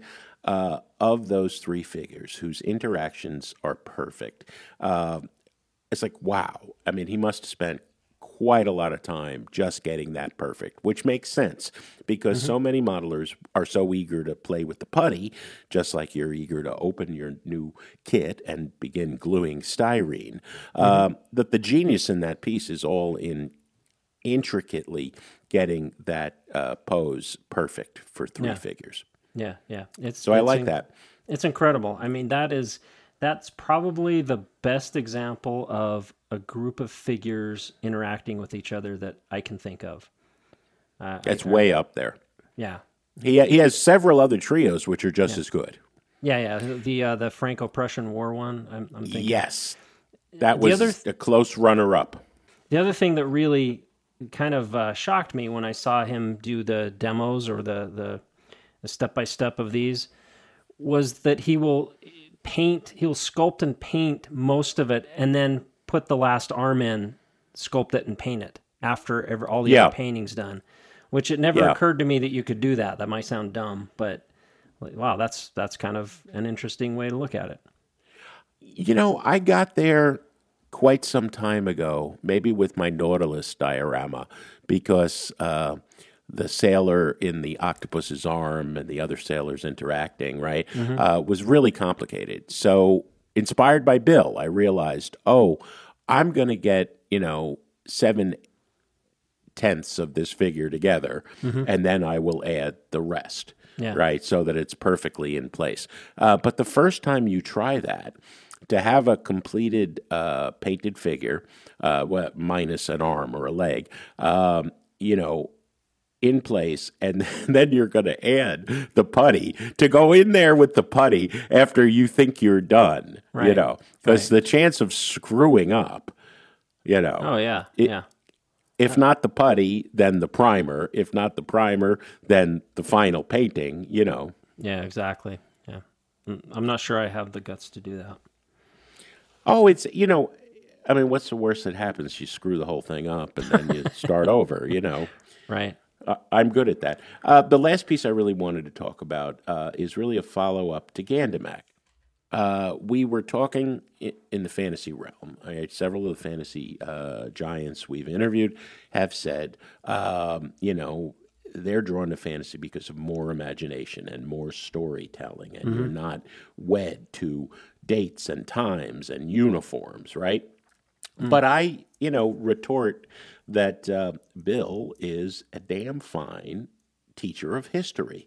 Sure. Um, you know, having read Victoria's Little Wars uh, about the British imperial adventures of the uh, 1800s, uh, you still don't really understand uh, the intricacies. Uh, you'd have to read you know, a hundred books because the Brits were involved in so many imperial colonial wars for a century oh, yeah. there. You know, the particular battles, uh, you know, are seldom written about except in in detail. Uh, really, you know, specific history books. Um, the other one besides Gandamak, which, as I said, I had no uh, knowledge of, uh, other than the Brits had been in Afghanistan, uh, the drama of of what happened there uh, was Ghosts of Chillianwala hmm. uh, from the Second Sikh War, 1849. so that's that's India, right? Heck? It's, That's it's, India, yeah. right? I, who knew there was a first Sikh war? what is the Sikh war? There's a second one in 1849. Um, but, you know, I saw this in the first book, the Windrow and Greene book, which we mentioned several times, not to slight the Andrea book, but really, Military Modeling Masterclass uh, is, is a beautiful, beautiful book, superior in several ways, although it is not, uh, does not have, uh, and maybe has only a third or a quarter of Bill's career. Sure. But his uh, tutorials on sculpting and painting are better in that book. Anyway, when I first saw this picture of the defeated Brits and their Indian aides de camp, uh, you know, returning from this battle, the storytelling of all of these figures interacting together and uh, I, I just had to read up on, on what was happening here. I mean, mm-hmm. the diorama told the whole story to me, and I knew British and India, you know, many, many, many years of different conflicts, right? But what was happening here? You know, to have the greatest army on earth having had their butts kicked and be limping home. You know, we all know uh, Charge of Light Brigade. We're familiar with all of mm-hmm. those paintings, right? But but what happened here? I had to know. Mm-hmm. So he drove me to the books, yeah. which is uh, you know uh, uh, uh something that I think is really valuable and underrated. You know, the storytelling. Yeah. Our our number one mantra. Yeah, yeah, I agree. I, I'd I- love to see that piece in person sometime. Oh yeah, I wonder who owns it. I we ought to ask Bill who has that. If we both sold both of our houses, we could maybe uh, chip in and buy it. right? Yeah. Well, thank you again, Bill Horan, for doing that. And uh, we'll have to have him on again at some other point to go further in depth. But uh, Yeah. you wanted to talk about something uh, uh, one of our listeners uh, brought up, right? Yeah, so uh, I've just been hearing on on other podcasts and uh, and actually on Facebook pages. Uh, ever so often, uh, the argument comes up that uh, about the uh, the IPMS method of judging versus the open system, uh, the one, two, three versus the medals, and Yeah. it's uh first off it's it's very apparent that very few people in the US understand how the open system works. Very few. And a lot of times they just seem to think that you're just replacing first, second, and third with gold, silver, and bronze. And that's that's the first hurdle. But I also hear American modelers constantly saying, well, I like the system how the Europeans do it, the open system. And it's it's apparent to me that they don't seem to realize that there are open system shows in the United States that they could go to and and see how it works. Do you Yeah. and it's it's a little frustrating to me because I think I think some people assume that the Chicago show and MFCA and Atlanta are just miniature shows and the ordinance is just an afterthought and that's looked down upon. And I, I don't know why they would get that feeling. Do you do you think that do you get that feeling that people think that? I I don't know. I think people remain confused. I think we've made huge inroads at the MMSI show into the ordnance modeling world uh, because several of our best modelers, Dan Tizanchik and Greg Seelar and Andy Golden, uh, and I mean best in every field. They enter Yeah. in fantasy and in ordnance and in historical, in open and in painters. Um, you know, are dedicated members of AMPS, the Yeah. Armor Model Preservation Society, and I think that the AMPS show, which is one of the biggest uh, ordnance shows in the Midwest, uh, they they have adopted the open system, or they always were. I don't know uh, what the history specifically is. Um, you know, and people do understand uh, that that you know ordnance is welcome at MMSI between those tank guys and John Leland, who is Yeah. one of the best uh, ship modelers Yeah. in the United States. Period. Hard stop. Um, Well, well, who, always who's the guy that does the the seventy second scale aircraft? Who's just incredible. Uh, with they're often crash German airplanes with the figures. Oh, we have several. Um, is it Stephen I'm air- oh, Stephen Steve Hustad. Yes, Yeah. yes, yes, yes. Yeah. He's extraordinary modeler. Incredible stuff. incredible, incredible modeler. Um, and so, uh, you know, they're welcomed at MMSI, and that encourages them to go to MFCA. They're they're they're uh, busy uh, members of AMPS.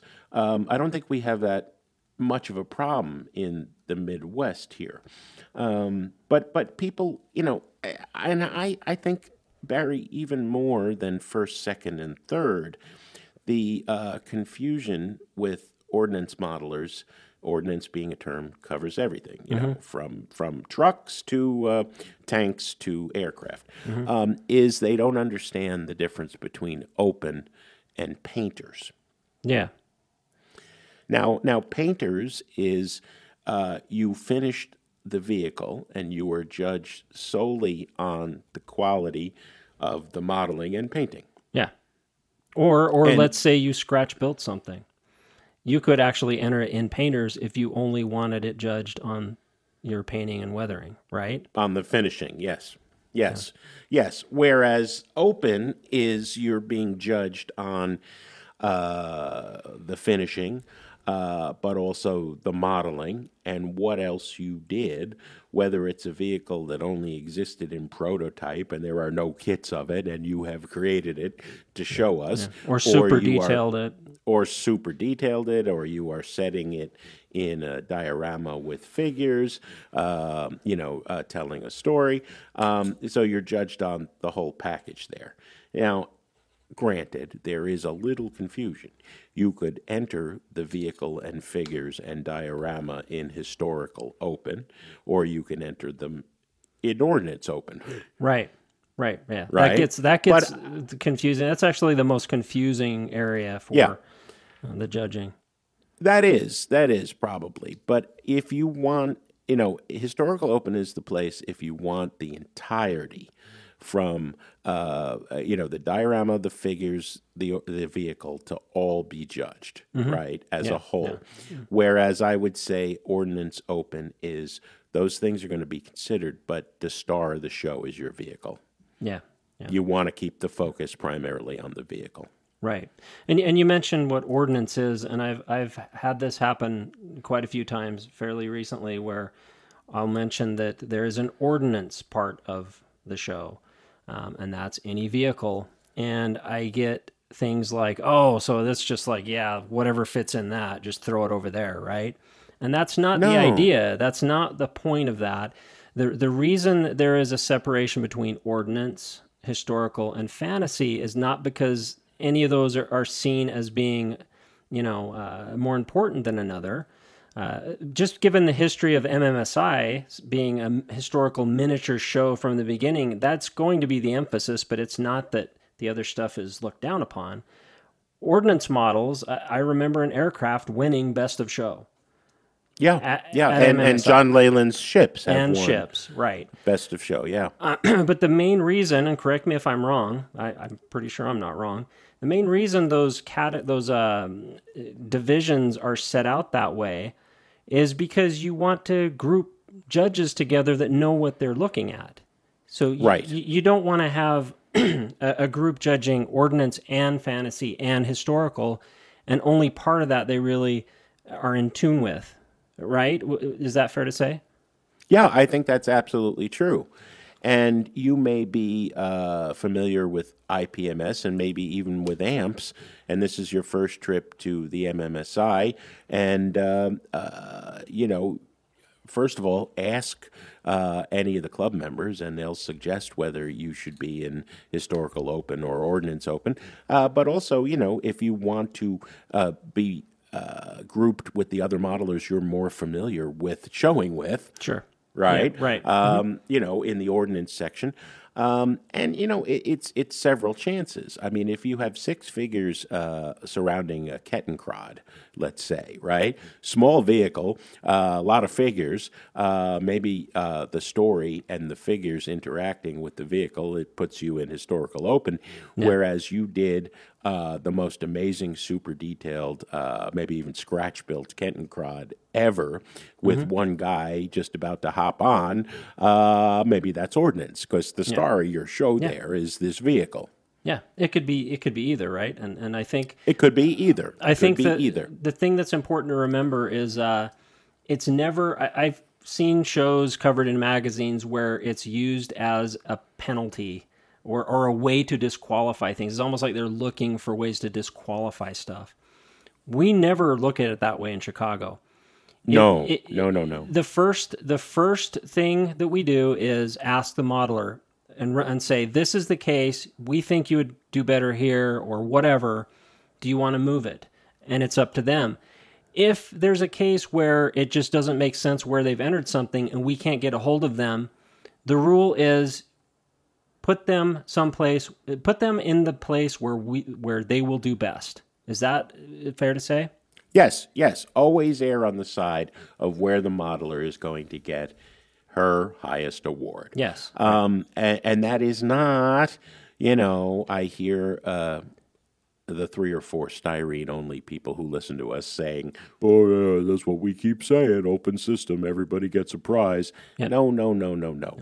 You are being judged against the level of the hobby Yeah. in whatever area fantasy, ordinance, historical, painting or scratch building and sculpting. That's what open means. Yeah. Um, you're being judged against uh, where the hobby is, you know, and um, you are not being sliced and diced into ridiculously narrow IPMS categories. Yeah. Best Japanese propeller airplane. Right, Right, right. or or or Sherman Firefly, because there's so many Shermans at a show, right? You can't Right. just have Sherman, right? You know, uh, best uh, uh, non-U.S. Sherman, right? You know, it's like, oh, come on, you know, because if it's a really narrow category, first, second, and third really don't mean much if there were four entries, right? Yeah, Whereas if it's just a Sherman category and there's 50 Shermans at the show, you know, hey, of those 50, uh, 10 may be gold model Shermans. And 25 may be silver, and 20 may be bronze, and a few stragglers are going to be the certificates. Well, I hope that adds up to 50. Well, the the other uh, part of that that I, I hear I've I've heard quite often is uh, that judging in open shows just takes too long. It won't work for a big show, and and I, there are massive shows that use the op- open system and get their judging done just fine. The World Expos, uh, yeah. Yeah. How many exhibitors did we have at Chicago World Expo 2017? Oh God, I don't know, but it was it was a lot. It was as big. I said 500 before. I'm thinking five or 600, but that's with some people bringing 10 pieces. Yeah, it was. I mean, it was bigger than any IPMS regional show I've ever seen. Uh, and and the World Expos in Europe make IPMS USA shows look like, uh, you know, Yeah. a, a, a meeting or something. Oh, it was massive uh, Stresa, uh, the World Expo there, and there are just more teams of judges. Yeah. You know, they're bigger shows, more modelers are coming. Uh, Well, you know, well, I've, I've been involved in IPMS judging and in open judging, and I the open judging system is far more uh, efficient and and takes less time. Uh, it's it, it- I've seen it happen firsthand. It, it's there, that is not a concern. Yeah, no, no, I don't think so either. Um, I'm always very proud of the judges in Chicago. I think we had nine teams this year. Uh, they take it very seriously. They get out there, and uh, you know why does it go more efficiently? Because the gold level work, when you get to Bill Horan's exhibit, you know the only debate is over which of the six pieces Right. there. Yeah. you know, we, this is obviously gold yeah, you know and and most of the time is spent between the silver and bronze talking about uh, you know where is this modeler exactly? Right. you know uh, not that you're you're not comparing scores with the other modelers but which piece here is the best? There may be one silver piece amid four other bronzes. Right.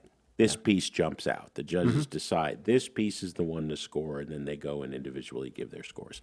I think, Barry, uh, I know from uh, innumerable conversations with Shep and Joe Berton, um, we'll be, we could talk about this every week for three hours and never do another show, and people would still be Oh, yeah. confused. Well, and that what that tells me is that uh, I think people need to go to a show. They need to go to MMSI, go to MFCA, go to Atlanta. I believe Atlanta uh, doesn't. Uh, don't they do a co-hosted show with uh, Amps? I'm not sure. Yes, if- they do. Right. So They that's do. a little bit different, but it's but still, I I think it, it would benefit anybody who has any questions to actually go to a show and see how it works.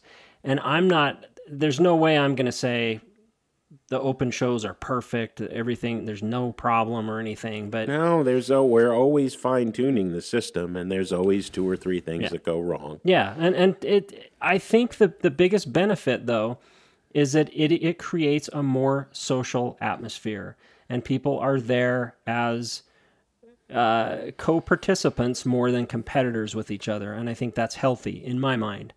And uh, Class, the classic line: "You want to compete, take up tennis." Right, right. Uh, and I, I have heard on, uh, I was just listening to Plastic Posse guys last night on their episode 35. John Bonani has been, he went to World Expo Chicago. And and he's he's a fan of the open system. He likes the open system. I don't know. uh, Well, he said that right out in the open. He's actually an IPMS uh, officer right now. So wow, that could be dangerous, huh?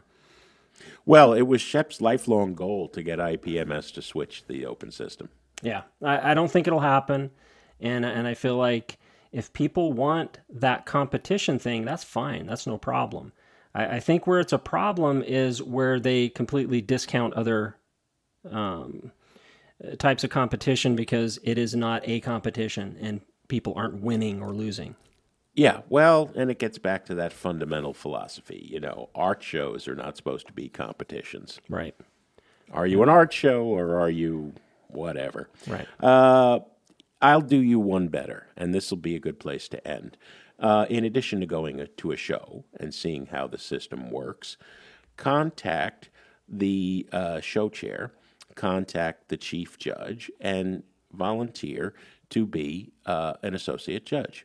Right. Uh, every year at MMSI, we have uh, volunteers who have never uh, judged a show, and they are welcome as the fourth member of the team of three to uh, trail along and view the area that team is viewing, uh, take part in the conversations of uh, this piece. This piece is the one that jumps out. This let's score this piece, and then they go uh, separately. All those judges all go separately and give their scores, and it goes to the head judge. And every year, I get those assistant uh, tally sheets, and I take a look and see how they compared with the other judges, right? Yeah. And and um, you know uh, if they're developing the eye of what is gold, what is silver, what is bronze, uh, and when you tag along and hear the discussions and see how it works and see that it takes three or four hours on the Friday night of the show opening uh, and how seriously these great modelers uh, take their task uh, and what they look at, um, you know, it's really educational. It's it's a it's a PhD lesson in Yeah. In this whole thing, and you know, you you do that three or four times, and you may well become a judge. Sure. Yeah. And I think just doing it once would is invaluable as far as seeing how the system works. Even just doing it once. I've had many people say, "Wow, I've been complaining for years about the judges, and wow, I learned so much doing this." I, I think uh, I think it would benefit anyone, and I, I believe all of the open system miniature shows in the U.S. Yes. have something like that. At least the ones I'm familiar with. They do. Some are more organized than others. As chief judge in Chicago, I try to, uh, uh, uh, you know, uh, get people committed uh, a week or two in advance, and which team, and I give them the map. You know, at MFCA, I know why you were laughing. You know, it's kind of like at the last minute, you can find Dennis and say, "Hey, can I follow somebody?" And he'll say, "Dennis Levy." He'll say, "Yeah, sure, great, be an assistant." Yeah. Yeah. You know, but like, good luck nailing that down in advance. Yeah. Yeah. It, it does work though. I've I've done. Uh, It does work. yeah. It, it's it's not a big deal. I I would highly encourage any modeler to go to one of these shows if they can. Absolutely, absolutely. You know, uh, instead of uh, uh, scratching your head standing on the sidelines or taking pot shots standing on the sidelines, join in. Sure. Well, we've made it to the end of another episode, Barry, um, and uh, I don't know. Do we want to say what our next one is? I'm not sure we really know f- for certain. Okay, So- well, we've got two where, where that we're going back and forth between, and we have a list of a dozen other people that we're dying to interview right away. So uh, even though these will be coming at you slightly less frequently, I think they're going to be better than ever. And again, that's all thanks to you. Well, yeah. Thank you. But I uh, we also might throw in a bonus episode here and there, just a short little thing. We Yeah. never know. Yeah, you never know if we got a burning desire to get something out there. I hate rules. that's why we are the punkest podcast. Right.